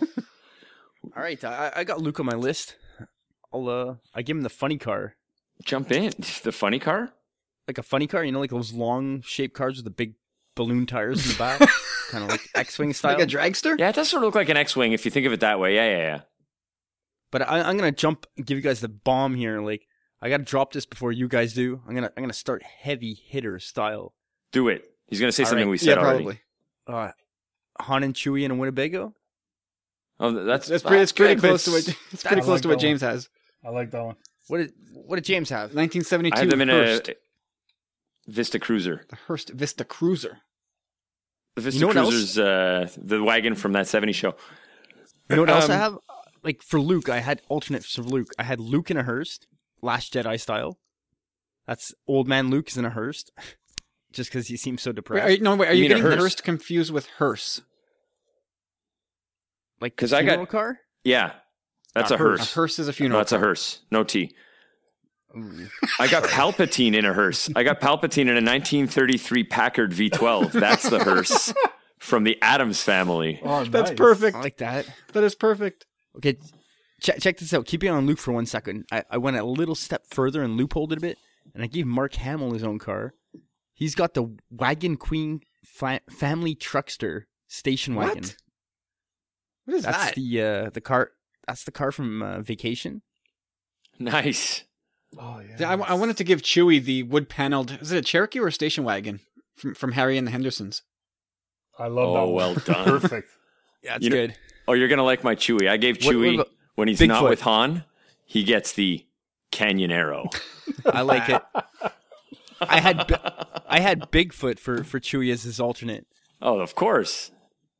because you know That's Bigfoot, perfect. Sasquatch. I had Luke from the Last Jedi uh, driving a PT Cruiser. We could we could spend a lot of time here. Okay, um, I what did, do we do Obi Wan? What do you got I for Obi Wan? for Obi Wan. I, did, I didn't do him. Obi Wan's drinking. Obi-Wan- Obi Wan's taking an Uber. you should be. I got Obi Wan in, in a uh, in a Lada Niva four x four, an old one, beat up. I Uh, have I put- uh, Uh, episode four Leia and a um uh, uh sorry a, a 2000s Volkswagen Beetle convertible. I got her in a cabriolet, VW cabriolet. Boy, you're selling Leia short. done, Carlos. I'm putting Leia in a vintage Gullwing Mercedes 300 SL. Yeah, Maybach. She's Maybach material now. Young Leia or old, old Leia though. Yeah, this- this- young Leia, she's the the hot girl in the little Volkswagen. Yeah, I agree. She's she's and maybe Audi. It could be an Audi ca- cabrio, but it's she's she's got the little uh, Yeah, convertible. definitely. okay, how about how about this one? This is a good fit. Boba Fett is on a Ducati. Hmm. I, I No? put Boba Fett in Yeah. a tricked out, souped up Subaru WRX. That works as well. I was trying to match it to like because his his uh, ship sort of looks like a, s- a- a- you know a single rider motorcycle esque. I don't know. There's something motorcycle about Boba Fett's ship, so I figured Yeah. uh, he's either on a Ninja or Yeah, Ducati. yeah, that's that's pretty cool too. L- Let me get a few off my chest. I'll get some low hanging. Yeah, unload, unload, unload. All right. Uh, God, I can't believe how much I've seen this stupid commercial on lately. Not only in French, I watch a lot of French TV, uh, French and English. The I hate still it playing so off much. I hate it so Nissan, much. the Nissan Rogue. Yes, I know which commercial. It's so oh, annoying. God, it's just eh, Rogue One's over. Stop trying to feed off Star Wars, but obviously they got some kind of deal going on with them. They're like, please let us play on it for one more year. So that's uh, Cassian and Jyn's car. The Rogue One, yeah. The Rogue, I mean, yeah. Low hanging fruit, but it's good. It fits. And my my my other kind of low hanging fruit, well, not low hanging fruit, but just not that creative, was a uh, picture of Vader in a Chrysler, like a straight black Chrysler 300. We all got him in a black car. I guess that's sort of an- that. That's the low low hanging fruit part. But uh, we we put him in a Barracuda and a Charger. K- Kyle, I don't think you said. I put him in a, a Hummer H1. oh yes, that's right. You, you yeah, had him like in the that. original. That's that's more angular. That kind of makes sense. How about this? Uh, you Uh, guys you haven't this. seen the front end of a Charger? Or a Like, Barracuda. seriously. Well, Open another well, I beer. just I just like that it's more boxy the Hummer. You know, like just kind of Yeah, but did you, more the but stature you, of you saw his face. TIE fighter in episode four? Uh, it moves, that's- buddy. There's no, uh, there's no boxy there. Man, Did you, you remember what? An- of his helmet. remember Anakin Starfighters? Come on, man. You gotta respect the guy. All right, let's let, let's move it And- along. Corey, keep unloading. All right, all right. Uh, here's a good one. Let's g- getting back to the Volks. Um, Rey and her BB-8 Beetle. Nice. Yeah, yeah, that's yes. Leia and Rey, two young ladies driving around in, in VWs. I like it. That's sort of that's sort of. I guess we're stereotyping though. I suppose. Is that like? I f- Yeah, I a feel little. I see. Oh, but, but On that At note, though, I have BB-8. Rey. I have Rey in a rebuilt '80s Mustang that she rebuilt Oh, herself. yeah. Obviously, Like I thought I, I thought like you were going to go with like a, a, a Yeah, tricked out 5.0. Civic. It could have been, but she. I, I see her more like uh, in in a muscle car than a. Could be though. Could be a Civic or, but rebuilt. Like it, it looks a bit scrappy, but you know it's it's made of the right stuff. Yeah, stuff. for sure. All right, check check this out. This, this car is we're gonna customize it a little bit from your regular vision of it, but it's got it's gonna have some silver and red trim and highlights, and it's gonna be a 1982 Pontiac Trans Am kit Nice kit. Yep. for Kylo Ren. I like. Oh Yeah. yes, that's a perfect fit. While you were away, I put uh, pin and foe in, in the General Lee. I had that too at one point. nice. All right, I check have- this one. Oh, All right, go ahead, Carlos. Okay, uh, I have uh, Tarkin in an Aston Martin. What? I see him in a grandpa mobile, like a Cadillac. No or something, man, he's an like old upper one. class British. You know, he's got some style. He's got some cash. He's got he's got the Aston Martin. He's got the cash. He is rich like a- enough, but there's there's a specific uh, there's a a, Rolls spec- Royce with a chauffeur. Yeah, yeah. There's one specific uh, stormtrooper who who would drive an Aston Martin really well. yes, Daniel Craig. Daniel Craig. All right, so check this. I, I, I'm particularly proud of this one. Captain Phasma in a Porsche 356. Boom. Absolutely silver. Yep, sil- silver with the red interior. How Yeah, one hundred percent. would that percent. match her? One hundred ten percent. I like it. I was trying to You think know- of a Porsche for someone. If if um if my answer to Lando was like he's not sketch but he's legit, then then I you could put him in in um, a Ferrari 308 GTS. That's mag that's Magnum PI's car. Uh, see, my vision of, of Lando being like Billy Dee Williams from the 80s, I would have put him in a Testarossa. Oh, that is a great Nice. car too. That's that for me is like I- I the wanted to- pinnacle of 80s mo- cars, the Ferrari Testarossa. I, I, I like the, Yeah, the, for Ca- real. the And the Countach, Diablo. Lamborghini Countach. I like where you guys are going with Excuse me, boys. I'm gonna. I'll be back in two minutes. I'm just gonna let my dogs out. Excuse me. See, like the Lando, Lando's cool with the. You guys have him in those. I have him in a Cadillac. Just like a straight up Eldorado. That, that's that's, What- that's what- that, that is fair. One arm, you know, left arm on the steering wheel, right arm on the on the the bench, the cushion. you know, Just Wha- cruising. what have we here? I, I could probably come up with more off the cuff here, but I got one last one written down. What do you guys think of this? My boy, Chopper, in a 1926 Model T rat rod. Okay. I don't know why Chopper needs one when he can just fly around, but Seriously, he's saving fuel, man. Come on, he's old. He's a mishmash of parts. Just like these these things, you know, they're like Frankenstein's. I love it. I got one more. It's our old friend Hondo, Hondo Ohnaka, who likes to drive around in an El Camino. I love that car. I actually love that car. I don't know why, but there's something about it that's special, man. Dude, who, who doesn't? One of my neighbors had one once, and I just oh, I love that. I'm wondering too. if by now Ads totally regrets asking that question of us because we've been going on for a long time about that. Ah, it's, a, it's been a good 10 minutes. Yep, we've been kicking around for a while. Ads, um, did you have any others? Anybody else want to throw some cars out there? I know Kigo. I, I bet he's got to be a car guy. Kigo's got to be a car guy with with some with some thoughts here. Don't they ride kangaroos down there? Do they have cars in Australia? dude, Kigo's a train conductor, man. Yeah, so train is not a car, Corey. It's tech technology. Technology. Okay, uh, ads. Uh, thank you, sir. And next week, I'm sure we're gonna have some straight fire from you with your with your burning thoughts on the Last Jedi. So thanks again, buddy. We'll we'll talk to you next week. Enjoy the Last Jedi, and we'll now dip into some Bradley banter, and we'll hear what Bradley has to say this week. I'm dreaming of the last Jedi. There's just a few things I must know. Is Luke Rey's dad? does he turn bad? Leia dies. Please, Poe, say it ain't so. I'm dreaming of the last Jedi. So what's up with that force tree? Is Finn caught again? And what about Ben? Can't Bite? I can't wait to see.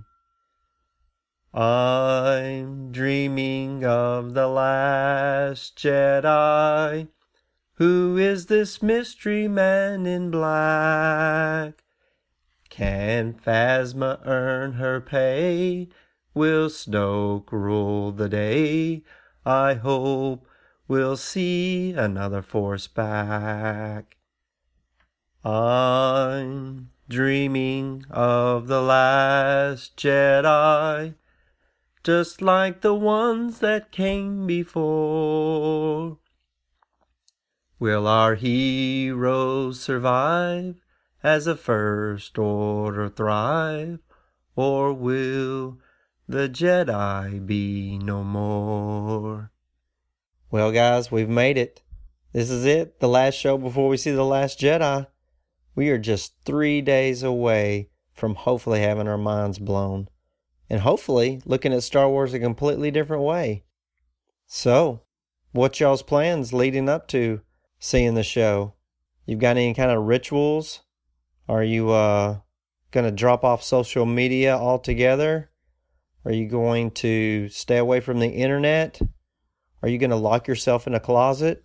What are you going to do? That's my Star Wars question for this week. Y'all have a great show, and as always, may the Force be with you. And there goes the songsmith Bradley. Put me in the holiday spirit. That is what I like to hear. Good job, sir. Ah, Beautiful. super creative. Bravo. Bravo. Yeah, it was very good. Picking me up where I failed last week. Failed. Corey, what would you say? What would you say your favorite part was, Corey? The uh, I'm dreaming of the Last Jedi part. I think that was really well thought out. You know, it's just a good place to start.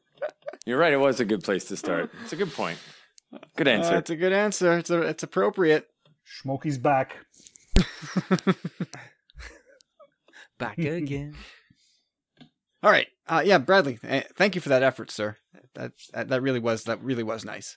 And I'm sure everybody kind of felt a little bit of holiday cheer there. Come on. How could you not? How could you not? Does anybody here like eggnog? Love it. I actually love Okay, eggnog. hanging up on Carlos Negative. and James. Goodbye, guys. What? There's nothing like eggnog with a slice of Hawaiian pizza, Kyle. Oh. you you We've lost just me there. renamed this episode the Dry Heave. oh God. I, That's- I, I that's like the- eggnog, but I like it. Uh, I like it hot. Like uh, no, no, no, no. I don't mean warmed up. I mean with alcohol inside. Yeah, rum, Yeah, I rum. li- I like it either with some rum or amaretto, or uh, pretty much whatever I have in the fridge. Bailey's. I like mixing with Bailey's. Some lemonade. Yeah, yeah, Ugh. yeah. Okay. Carlos Frangelico. Uh, well, yeah, why not?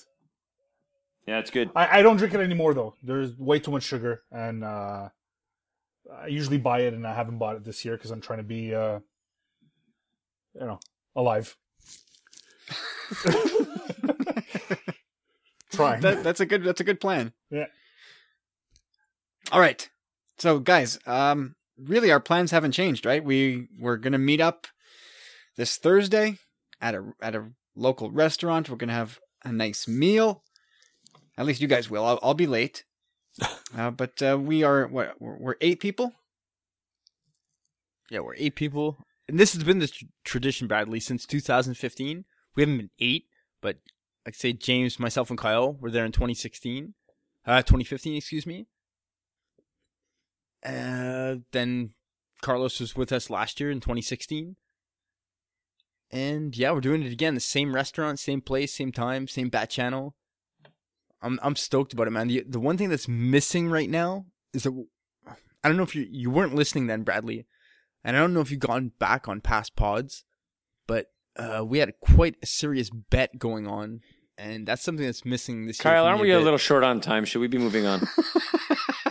well, I, I'm not going to brag who won or whatever, but uh, either way, I am missing out on that aspect of it.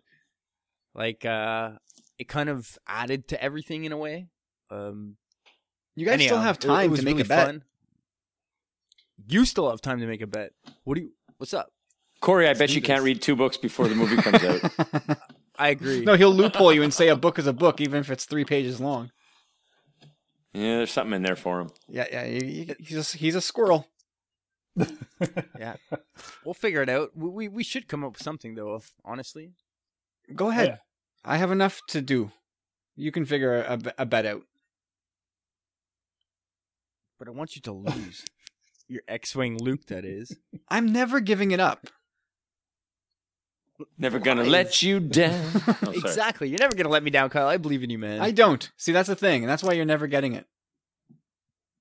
I just don't believe that. Like, I think you're gonna do the right thing one day. The right thing is where it's nice and safely ensconced on my shelf with its other 40th anniversary brethren. It's not true, Snoke. You're not helping yourself. I Um, think it's cool that we're we're uh, we're all four of us are on this pod, and uh, when this question comes up, because we're all going to be together uh, to see the movie, and I think it's a it's a cool tradition that uh, that we started uh, by uh, pretty much happenstance, I guess. And um, yeah, I, I mean, I, I, I hope it never ends. Honestly, I really want you guys to know that. Like, to one of us goes, man, or whatever. Jesus Christ. like, I just we know Star Wars is going for a long time, man. okay, so, throw throw in a mystical, plenty of this to uh, come. throw in a mystical and a campfire, and we're there. Oh well. If if if one of us goes, then I mean the chances are pretty high. It could be me The mystical campfire Like, boat. I'll, I'll be with you. I'll be with you guys in force force ghost style. Like that's Corey, the you should call your boat the Mystical Campfire. Yeah, that, that'll go over Hey, there's another episode title. Oh no. Oh, Oh wow. no. But Did, I, I have no idea what. I've been laughing too much. I don't know what anything about what Corey just said. Either way, another kind of tradition that Bradley was asking about in his message. Um, I didn't. I've I've actually managed to watch as of uh, Canadian Thanksgiving. It was I think it was around October 10th, something like that this year. Um, anyhow, I had taken not days off from work, but I worked from home for about three days, and yeah, it was all prequel trilogy all the time. So I I, I solidified that. I managed to also watch the original trilogy. And then last evening with my dad, I stayed up with my dad till two in the morning, I saw that. and we and we watched uh, the uh, the Force Awakens, which was really awesome. I I think that seems to be everybody's go-to. Like we watched it last night here at home. I actually I tried to I was trying to like triple fist my priorities here. I was trying to do TFA and the hockey game and the red carpet premiere and it it didn't work out. it didn't work out so well.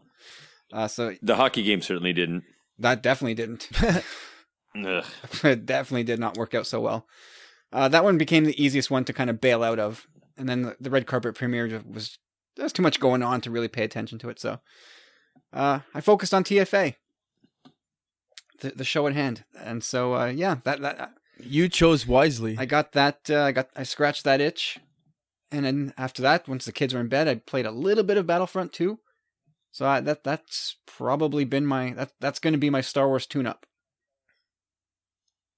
Anybody else had any ritual, any any plans to anything Star Wars related bef- between now and Thursday? Well, I uh, I just try to avoid talking to Corey at all costs because that guy is the worst. hey man, I I know nothing. I know we know that, but we're talking about Star Wars, buddy. I'm I'm definitely talking about that, but like no, honestly, Oh, like man. I've I've gone kind of dark, man. Like I've really really tried to avoid stuff this week as best I could.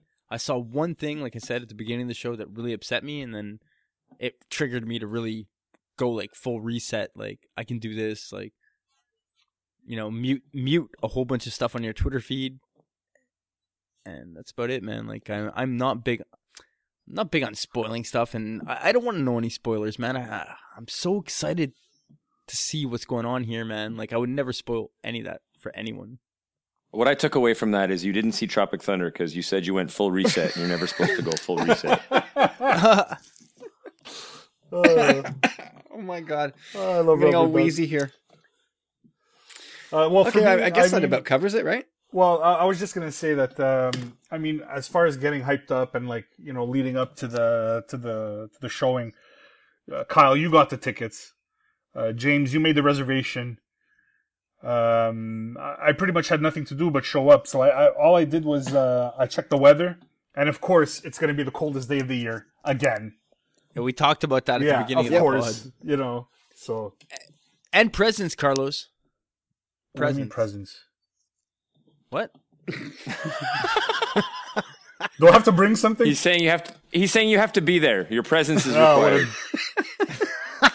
what a douche. All right, so I guess I have to bring presents. Ass. Or B and E, Kyle's place, X Wing Luke. Corey, uh, I got the schematics. offline, buddy, offline. This just in: X-wing loop being transferred to bank safety deposit box. you see what you forced me to do. Okay, uh, Bradley, I I think that about covers it. I, I've got no other plans really. I'll be too busy between now and, and Thursday with a lot of podcast related stuff to really watch any more movies or do, do anything else Star Wars related. So that's it. I'm just gonna be counting down the hours until TLJ. Nice to hear from you, Bradley. I'm going to watch uh, The Force Awakens tonight after we podcast. By the way, boys, that'll be my last. Uh, go. I found it's aged pretty well. I mean, it's two years old, so I mean, it's still a baby, but it's always a question that's on my mind. How is that movie going to age in the years to come? Uh, we all know A New Hope is, is an all time classic. What is TFA going to do considering how much DNA it shares with A New Hope? Two years in, it, it, it holds up pretty well for me. It really did for me last night. Even last night, I don't think I'd seen it in maybe like mm, five months or so. And man, there was a lot of stuff to be taken out of that man. Like I was like, wow, like right off the hop, Lord Santec- San Tekka, there can be no balance without the Jedi. And then you got Luke saying the Jedi need to end or whatever, you know? So it's like Yeah, we, we talked about that when, when that trailer first dropped, saying, well, somebody's wrong. Who is it? Is it Lord San Tekka's faith that is wrong, misplaced, or is it Luke who has gone completely cuckoo? Cuckoo, cuckoo. Yeah, it's Luke. It's Luke. Spoiler alert: He has a beard in this movie. Who? L- Lord is back? All right, Bradley. Um, I know Bradley's got, a, I think, a big contingent going with him as well. Uh, but let us know how it goes. And now we move on to James Weibel, who we hear often on TSW, uh, who is who has jumped over into our back catalog and has been binging a bunch of our older shows. And he's been uh, feeding me feedback via email. So James, thank you for that. Thank you for all the time that you've spent listening to us dopes uh, prattle on about Star Wars. Much appreciated. And James comes equipped with a question. Is Rebels related. He says, Hey fellas, this is James Weibel, frequent con- commenter on TSW. I've been listening to back episodes of your podcast, and in episode 91, Po Boy, you were talking about the trailer for season 4 of Rebels. In that, you mentioned the Loth chant, and I had a flash to the episode where the Loth wolves transported them across Lothal. So my question is, could the Loth, Loth wolves help Ezra rescue Ahsoka? So, Corey, I'll kick this over to you first. What do you want to say about that? wow, it's it's such an an interesting question. Like, uh, it's very possible. It kind of seems a bit unlikely to me that that would be the case, um, but it is possible. But I, I really firmly believe that uh, it's some kind of like. I think Ahsoka's to be involved. Like the tops cards to me, and the way Twilight of the Apprentice ended, the tops cards that Dave Filoni drew with the wolves it's all to be somehow connected, but I could see Ahsoka being involved, but uh, not like I see her more rescuing or saving Ezra. Like th- there's something going on, Lothal, and the, the the cave paintings, all that stuff. They they really look like constellations to me. In the tops cards, it looks like uh, Ahsoka possibly went into one of these things. Maybe you know, like maybe she's like this nomadic traveler within these astral planes, or she's lost in time, or something like that. I I, don't know, but I I know. I feel like she's really going to come back into play. I don't think that Ezra saves her. I think Ezra's main purpose here is Lothal. That seems to be the ongoing theme of this uh, this season. The Empire's doing something on Lothal, uh, manufacturing things. I think that's going to be a main premise. But there's also something more that they've talked about. There's something beyond the scenes. There's something more going on Lothal, And these Loth wolves, the fact that they're able to travel in these astral planes, like I'm going to use the word mystical, but it it was pretty much one of the most favorite things I've ever actually seen in all of Star Wars movies, like anything. Uh, them walking and the, those wolves taking step by step and everyone holding hands and crossing that thing was just so amazing to me. Like I, it led to so many possibilities, but again, just touching back on Filoni, there's something with Ahsoka and the wolves. I don't think that Ahsoka is bound to be saved. I think that she's gonna be kind of like a bit of a bendu in a way, like something that they can refer to, someone that they know they can who it is in the long run. Like, oh my god, like that was Ahsoka in a way. Like, but I think Ahsoka's for kind of I don't know. She's more one with the Force and just part of this the grander picture. She's lost in this thing in a way. I don't know. I just I don't see her coming back into physical form like, hey, I'm Ahsoka, I'm back. Uh, like, I really see her playing in the part as like that that mystical figure, being like talking to them from beyond wherever she is. the cave paintings, man, like they all look like constellations and these wormholes. It all kind of makes sense to me. Like that, it's all linked together somehow. I just can't exactly tie it together.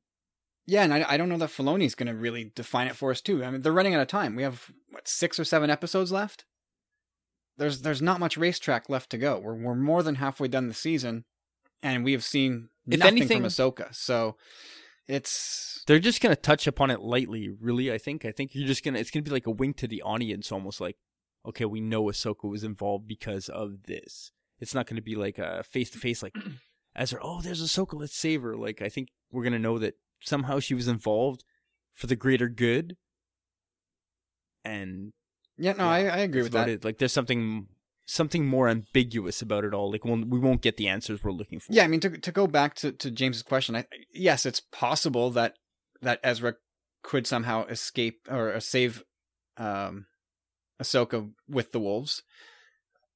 Well, I, am not going to shut that down, but I, I, I tend to agree with you that if anyone does any saving, Ahsoka will somehow use some sort of trick whether it's force related or not, to to bail out our heroes. But I think the big question here is whether or not the Lothwolves open and control the portals themselves, or do they just know how to find and navigate them? And yeah, I think that's more the case. Uh, uh, James had sent me another email today. Uh, we, you know, we spoke about this in uh, Bridger Transmissions number five about how the portals could be like force spider webs, kind of spanning the galaxy, and, and the wolves are the ones that travel travel them. But if any of that's even lukewarm close, and if the wolves do have some sort of dominion or control of these pathways, I, I, I guess they're not confined to Lothal, right? So when you look at that tops card, no, that's it. That, that that Filoni sketch, and it looks like a, a Ahsoka going into some like circle that is ringed by wolves. To me, that's we're getting pretty close to the truth here. That she did enter one of these portals and was transported off Malachor somewhere else. Where is that? It, does it, everything lead to Lothal? seems to be one of the themes of the show where everything leads back to Lothal. So is she there in some form? I I don't know.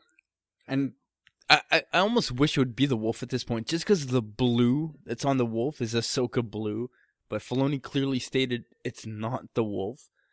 But uh, strong, strong, strong relation to Princess Mononoke, where like you see this Ahsoka like character standing beside these giant god these wolves in that movie are gods. They are gods, and like there's this one princess that's able to be with them, you know, like communicate with them, and they they do her will, kind of, you know. Yeah. Well, look uh, on on Malachor, we saw a convor as well, right? How did it get there? There's there's it's a dead planet. There's nothing doing on on Malachor. Did the convor follow Ahsoka there through some kind of portal? It seems to be, this- in a way, kind of Ahsoka's little, little spirit animal, right?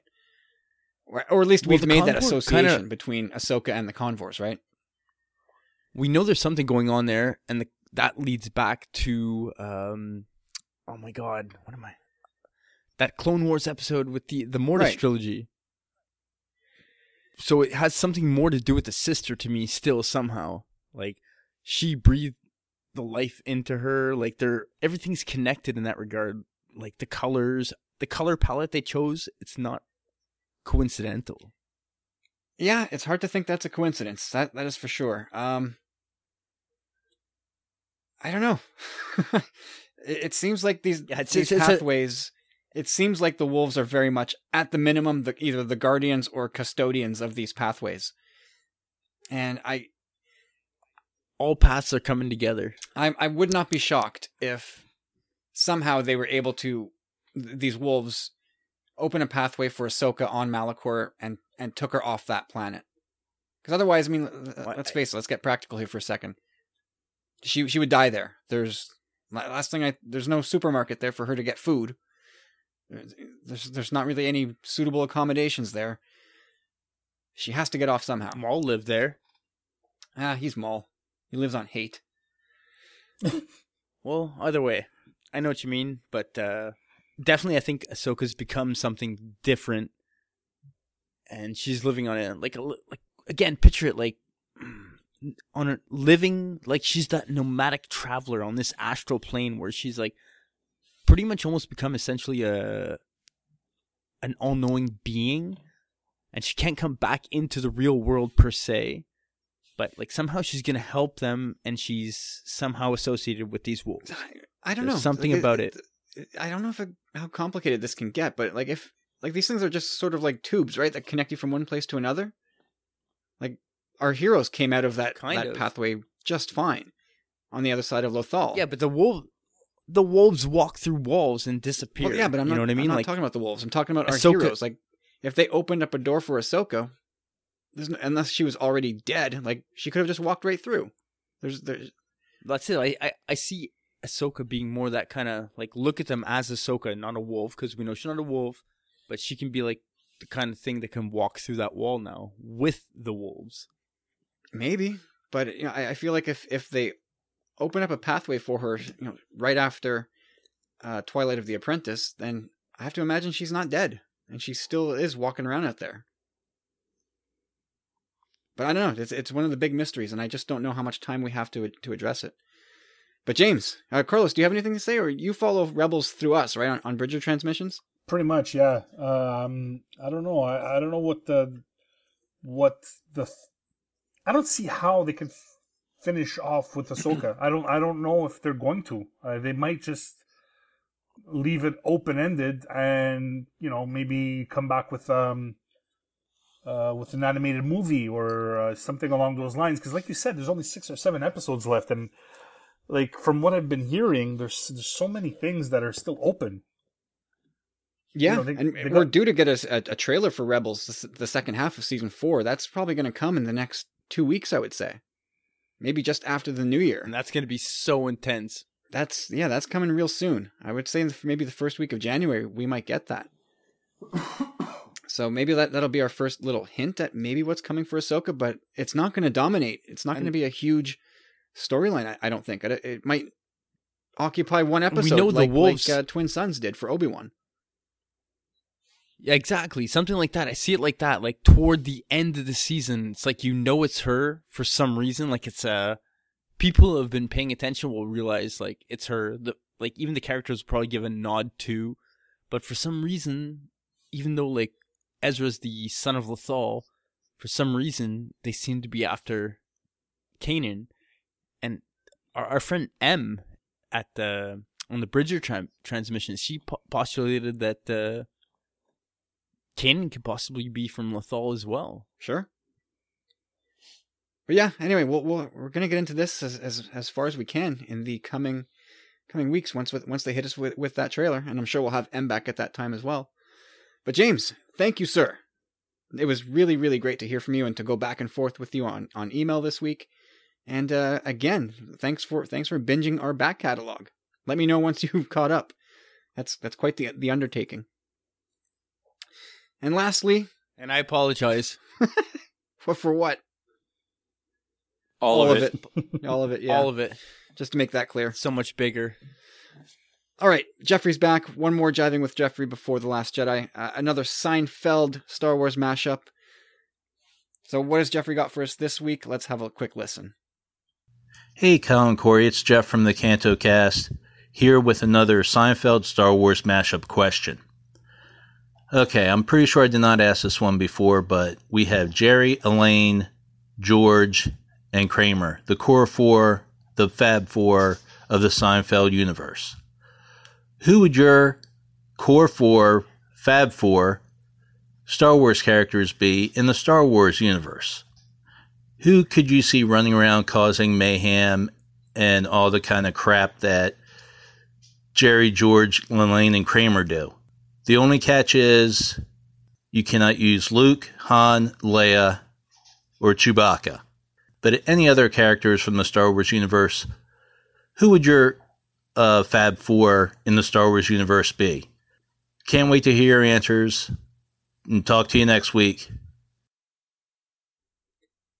All right, guys. Carlos, you're, you're new to this game. I don't know how, how far you've got along. Do you have anything you want to throw in there? Who's your core Star Wars characters from the or your core Seinfeld characters using Star Wars characters, but not Luke, Han, Leia, or Chewie? Not not only not Star Wars characters, only OT. Only OT characters. Yeah, It's a tough uh, one. Yeah, well, like when you when you think about it, you think, okay, uh, R two, uh, R two D two is George, like he's short and stubby, and uh, you have uh, three PO there, and uh, three PO is like he's kind of dainty and he's a little squirrely, and and if you've, I mean, you've seen him hustle, kind of looks like the way Jerry would run. So that's that's great, man. their best friends is Jerry and George. Uh, and I'm still I'm still working on the I'm still working on my other because I, I mean I just heard the question right, so it's like I'm trying to think now as like who could who could replace who could be Kramer if you can't use Chewie uh, uh Chewie. So it's it's tough. It's tough. Who's like so flaky that that you could actually Come on. OT, he's not tall enough, but OT Yoda is the cra- kookiest, weirdest. Like when you first meet him, he's he's Kramer. He could, I mean, it's not perfect, but that's the kookiest character from that OT. yeah I guess Yeah, I like that, guys. See, th- th- This is I'm gonna we jump. need. I, I had to build. I had to build on that because we. I agreed. I, he took my um, my George and uh, my George and Jerry. So I just I had to add mine in because we're, we're basically going to give the same answers. so I won't have to. I won't have to give mine after. That's that's and terrific. so if we, if we got those three, Carlos, who, who's who's your last then? Who who do you have for? See, my, uh, my Elaine, we come to the problem where I mean everything is so um, so male centric uh, in the OT, just as it was kind of in Seinfeld. Like uh, you know, before you get to like some of the supporting characters like uh, Susan and uh, and Dolores and uh, some of the other. Uh, but as far as um, in the Star Wars universe, I don't see Mon Mothma's way too um, organized and and cool and calm and collected to play Elaine. So I'd have to pick a. are you saying? Exactly. Are you saying she has too much grace? yes, yes. And if every, anybody's ever watched Seinfeld and seen Elaine dance, she could never play Mon Mothma. So I'd have to go with a guy, and who's like jerky, you know, who's like uh, Jar Jar. Uh, No, but he's not in the uh, OT. So I, I don't know. I re- it's, I think it's really really tough. It's really tough to uh, to put a, a nip on on Elaine. What do you guys think? James, you want to? Do you have? A, are you going to round it out there? there, there, there's no good answer for Elaine. I, I, I'll just agree with him. Um, there's not enough female characters to give like a legit answer. And even to be fair, Leia is only a good answer because she's a girl. Like there's no, nothing. no, I see a lot of the feistiness and the both of them being very similar. No, and, and physical as- attributes as well. What short brown hair? Yeah. Yeah, brown eyes, White. Yeah, I guess. Yeah, angular features, short. Pretty much Seinfeld's nailed it, I, so think white. it angular, I don't think you can describe Leia as having angular features. No, not She at has all. a very round and cherubish face Oh, in the yeah. OT. yeah. And the confidence True. that Leia has is, is a different kind of confidence. Uh, it- Elaine peacocks, whereas whereas uh, I think I No, think I- I Leia's that- legit. Yeah, I think Elaine, she's confident at points, but she's also she she like cowers under stuff as well at points in her career, which is kind of odd because it like No, they- goes up and down. She's not as confident. personality-wise, there is no match between Leia and any Elaine. None. Well, l- let's just get to it then, Je- uh, Jeff. Kyle, So- Kyle said he was going to shoot me down at the beginning of the episode. Before the show, we were talking. Oh, there's a loophole because I know you're. I know you're Oh, Kyle- reaching for Kyle- it. Kyle's like, I had that. Kyle's like, I had to ask you, Jeffrey, if I could use a loophole.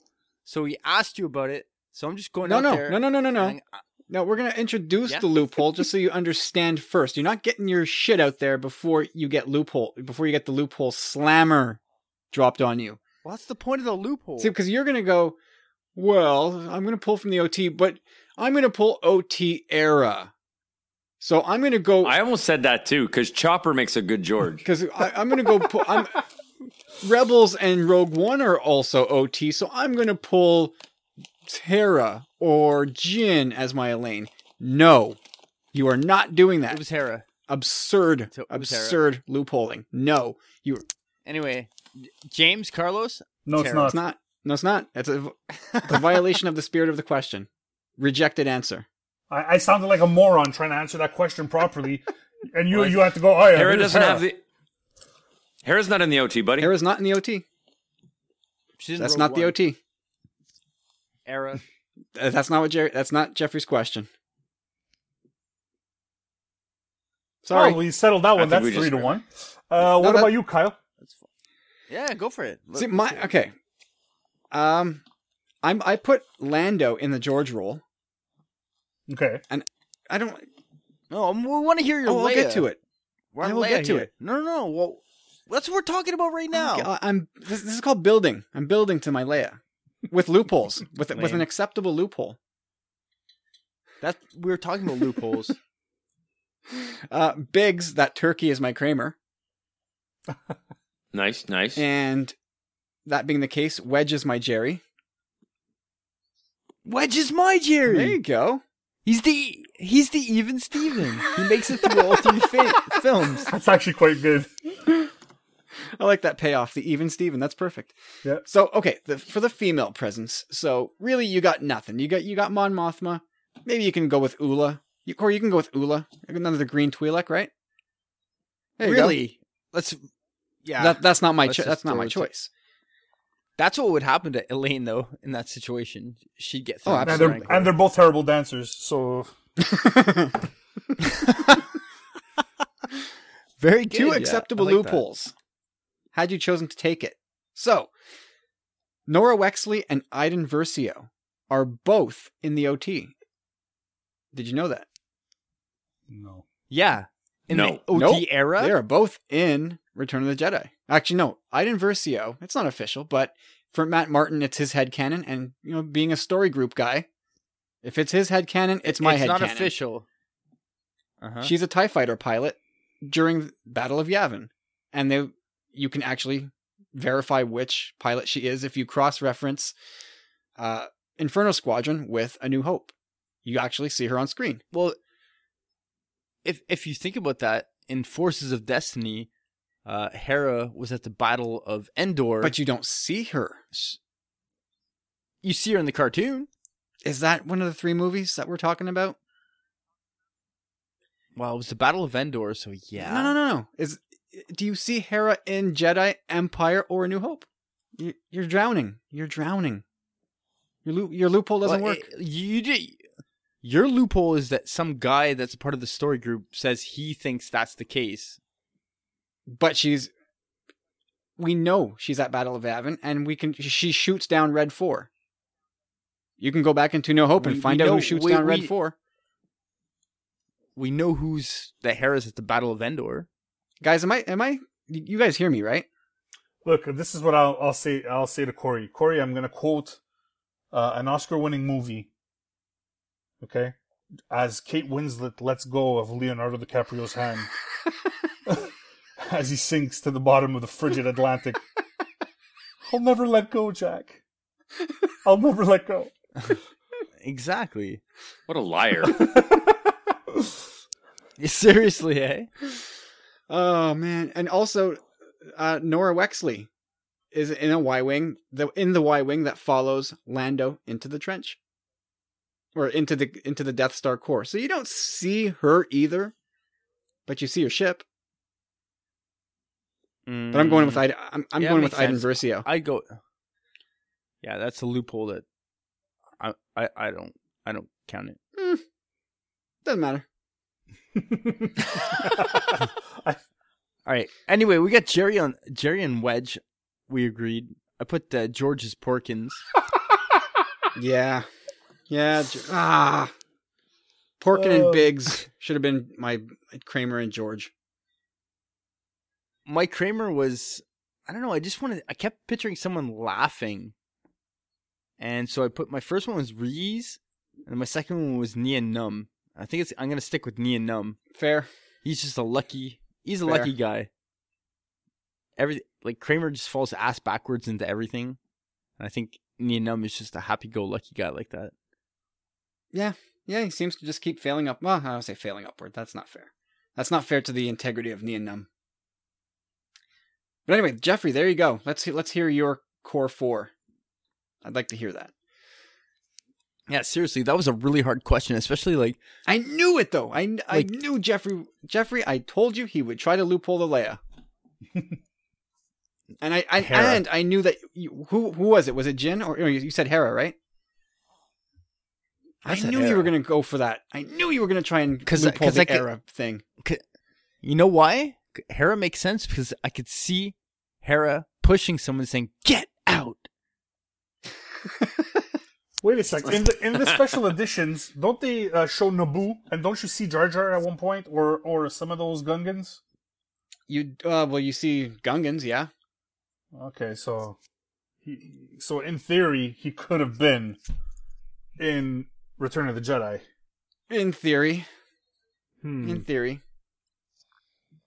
Yeah, I think Yeah. you do hear a voice as well. I think Wisa free, and yeah, it, some exactly. it yeah. sounds very much Jar Jar. Huh. Hmm. Something to think about. Yeah, because he's clumsy, and she, you know, I don't know. It just sucks that uh, George didn't put more female characters in his original trilogy. It's so true because honestly, I'm gonna touch back on what Carlos said. I googled the answer. I was like, "Oh my god!" Like, I'm I'm coming up with nothing here. It's Mon Mothma or who? OT. And the first things every time you Google the uh, female characters original trilogy, it's just like there are none. like, it's what it says. Like, there's Leia's. Without Leia, there's like probably like a not even like 30 seconds to like a minute of dialogue, which is sad. And Beru? man. Hey, So Corey. I'm so glad. The the Lord of the Rings has you beat again. There are zero female characters in The Hobbit. Z- zero. None. Yeah, but in this in the in the, in the book, it's that way as well. No, In the- uh, what, what else would I be talking about? that's okay though. Like for that story, it makes sense. To- For no women to exist? Not to exist, but the the the s- the, the tale that they undertake. They only mentioned that- two women. They mentioned someone's mother, Belladonna Took, and they mentioned someone Oh, else. They man. mentioned two women.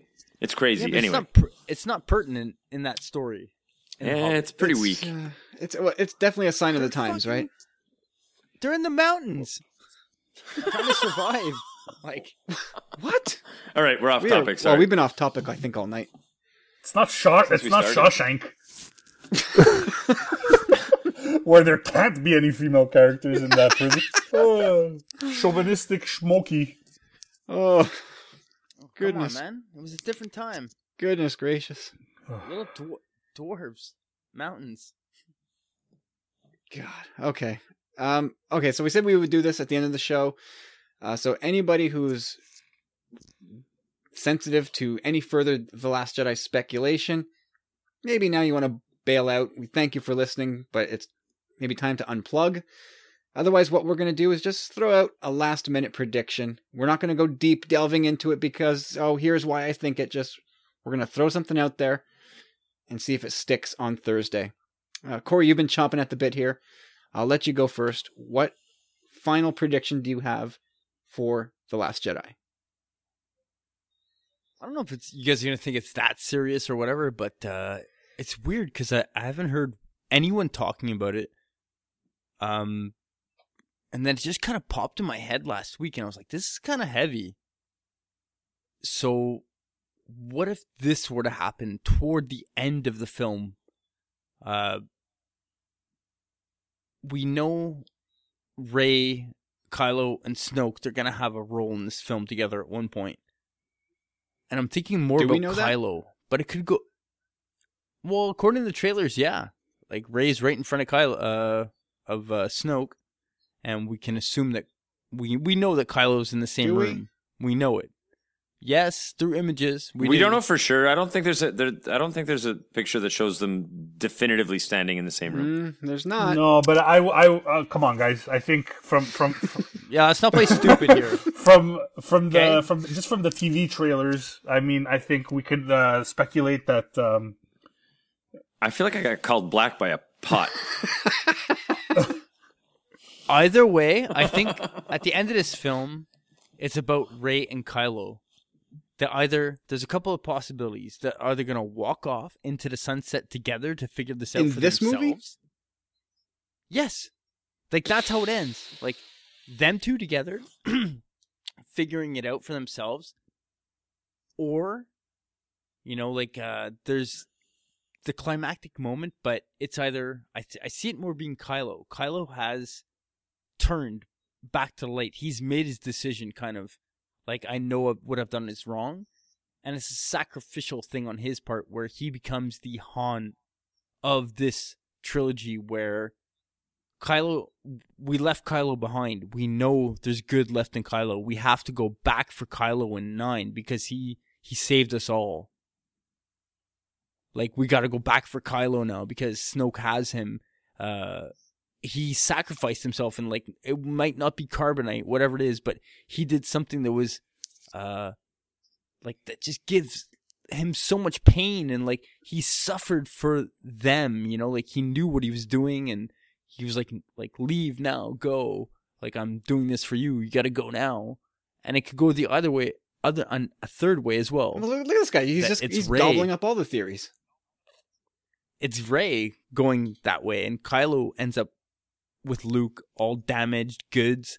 Like, oh my god, I'm so sorry. Like, my mom's something happened to my mom. Uh, I killed my father. I killed the Order. Snoke used me. I'm sorry. And now Rey is with Snoke, and I'm so I'm sorry, I ought to cover know? it. Whatever it is, it it worked for Vader. no, no, he didn't way. say he was sorry. He killed the emperor. That's that's what. Well, I think Kylo's going to prove his point in this film. He's going to do his best, and it can either go him like coming back to Luke and being like, "I tried to save her, I really did," and Rey's gone with Snoke, or it's Kylo who saved everyone and he goes with Snoke. So pick one. You got to pick one. Maybe Sno- You squirrel. Mm. Pick one. either way, I think that's. I just want to say that's the Empire rehash in a bit, in a way, that the way they went back for Han, uh, Han in Return of the Jedi, it's that someone that in this film that's force sensitive gets left Pick behind. one. And mm, Corey, by the way, I'll say Kylo. I'll say Kylo. I think Kylo's gonna go go out there, and I think it makes sense for Leia's character as well moving forward. Whatever happens to her, we don't know. But for her son to say like, "I'm doing this for that," I think uh, I think that makes sense. yeah, I, I just want to make clear that uh, Han didn't sacrifice himself in uh, in Empire. Like he had no choice. There was no there was no decision there. He could have. He made the he made the right choice. He could have kicked up his stink and killed them all, but he just like patience. What? He Yeah, couldn't have he- done anything. like, he, he there looked nothing at for Brit- Han to do. Exactly, but he still could have There's done nothing he could have done. He still could have Well, he, he, the only thing he thing could have gotten themselves the all only killed. thing he really did was tell Chewie to calm down and take care of the princess. That's that's the only thing he did. exactly, which was important. Yeah, but that's not really sacrificing. But anyways, Not sacrificing, but like, you know, like, laying like being patient, like seeing the grander picture. Man, it's the first time you ever see Han Solo do that. Well, no, he comes back at the end of uh, New Hope when he he was home and free. Yeah, but it's really Oh the first my time you you really see him like. We've We're gone having way, Whatever. way off the rails. Anyway, fun. Car- uh, Carlos, anything you want to predict for the Last Uh, Jedi? Actually, I don't. I don't. Uh, I I don't know what to expect. Uh, I've I've come back around on some of the uh, potential spoilers that I've that I've seen, and I, I I don't believe them. There's something about it that's not.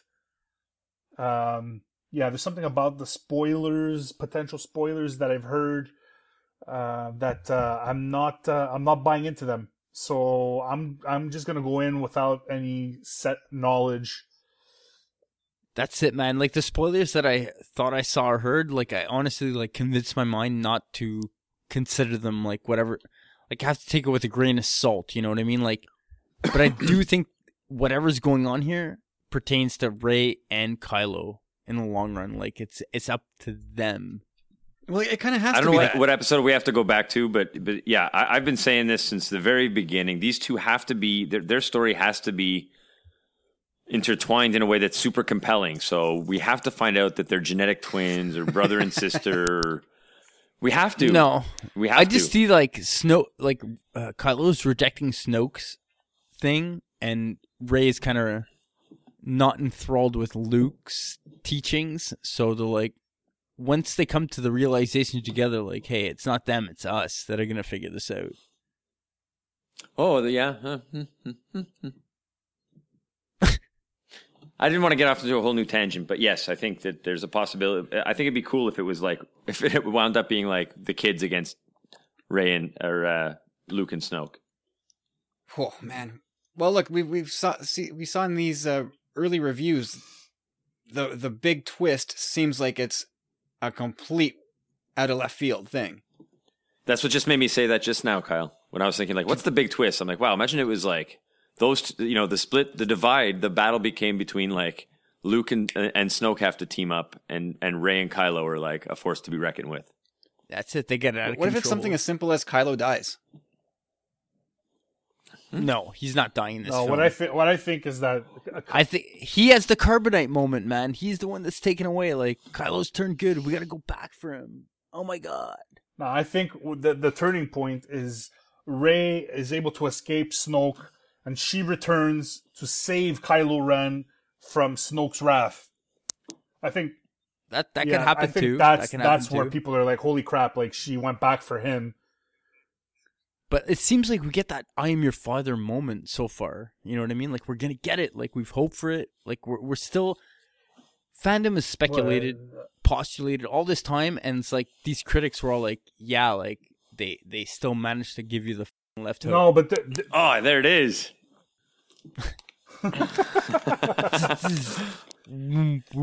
No, I, I don't know. I don't know. I mean, uh, I am the I am your father moment. If if they would they would have repeated that somehow, then uh, how credible is you know the reviews saying that this is original and like you know it's unexpected. Well, no, I'm just saying like uh, the, the same uh, amount of shock. ah, okay. And if it's in that sense, yeah, I guess. But And it could have Oh. to do with Luke, right? It could be we find out something about Luke that just it, it just revolts us.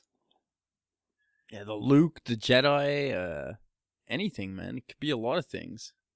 It yeah, it could be. It could be. I mean, it's it's it's. I think it's it's not a stretch to say it's Luke, Kylo, or Rey that are at the center of this this huge reveal. It's got to be those one of those three. Somebody die? Does we find out somebody is changing allegiances or was on the other side the whole time? It's whatever it is. It doesn't sound like any of us have have picked up on it yet. And whatever it is, we're gonna love it, and it's gonna be awesome, and I can't wait. Yeah, man. Just a few more days. Calamari and burgers, baby. All right. Anybody else want to throw something else at the wall before we say goodbye?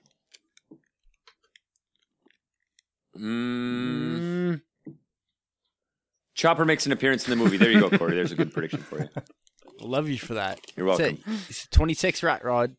all right. That's it, everybody. Uh, geez, almost two and a half hours of of uh, pre the Last Jedi Star Wars talk, and we, I don't think I. I blame think we did Carlos. okay. Same length as the I mean, movie. we went way off the rails, but I, I don't think we did anything that would offend someone who's trying to stay steer clear. There you go, guys. High fives all around. Ads, Bradley, James, Jeffrey, as always, guys. Much appreciated on the input and the questions.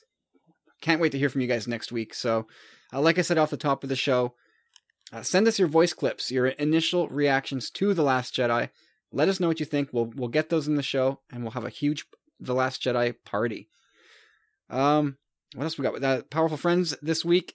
Journals of the Willing. We've got some cool stuff to talk about this week, and uh, I think following that, next week's gonna be our, our Sithmas special, whatever that will entail. And uh, that's it. We got we got our Secret Santa that we're doing on the show soon, and uh, guys, what else do I need to mention? I feel like there's more stuff to talk about. Commonwealth. There's a movie coming out. there, yeah, there's a movie coming. Uh, yes, and the Star Wars Commonwealth, of course. Get all your pre, uh, your I guess pre the Last Jedi, uh, game action in. At, at StarWarsCommonwealth.com. Who are our friends there, guys? Let's go around the table. Talk Star Wars, Generation X-wing, Rogue Squadron podcast, Look at Carlos Whoa. killing the it. Skyhoppers, the Nerd Room, San Diego. Ball Cir- hog, ball hog. Yeah, Wow. what a weirdo. Look at Carlos Not knocking cool, it man. out. Nice job. The nerd room. I said the the Nerd Room. would, that, he said it was off the rim. San Diego Sabers. I said that. You you cut me off.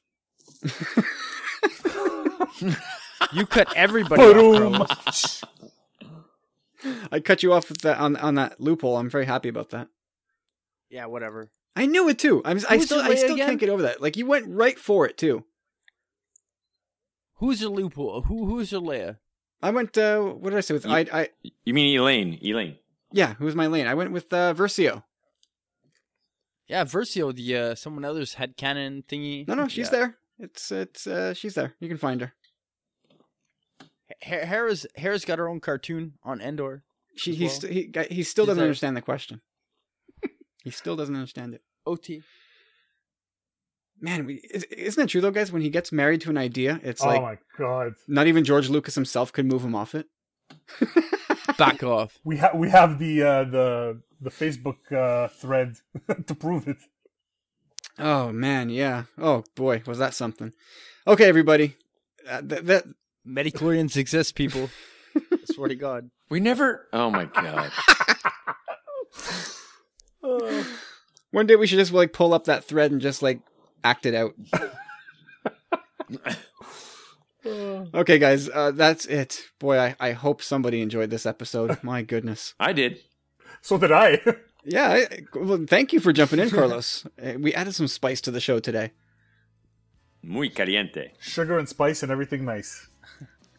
That's it, guys. We the next time we talk, we are going to be on the other side of the Last Jedi. We'll be free to talk about whatever we want.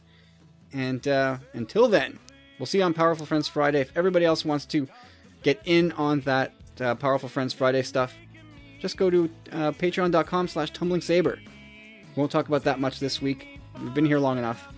And uh, that's it. So have yourselves a good one. Enjoy The Last Jedi. Let us know what you think, and we'll talk to you guys later. And please enjoy my song.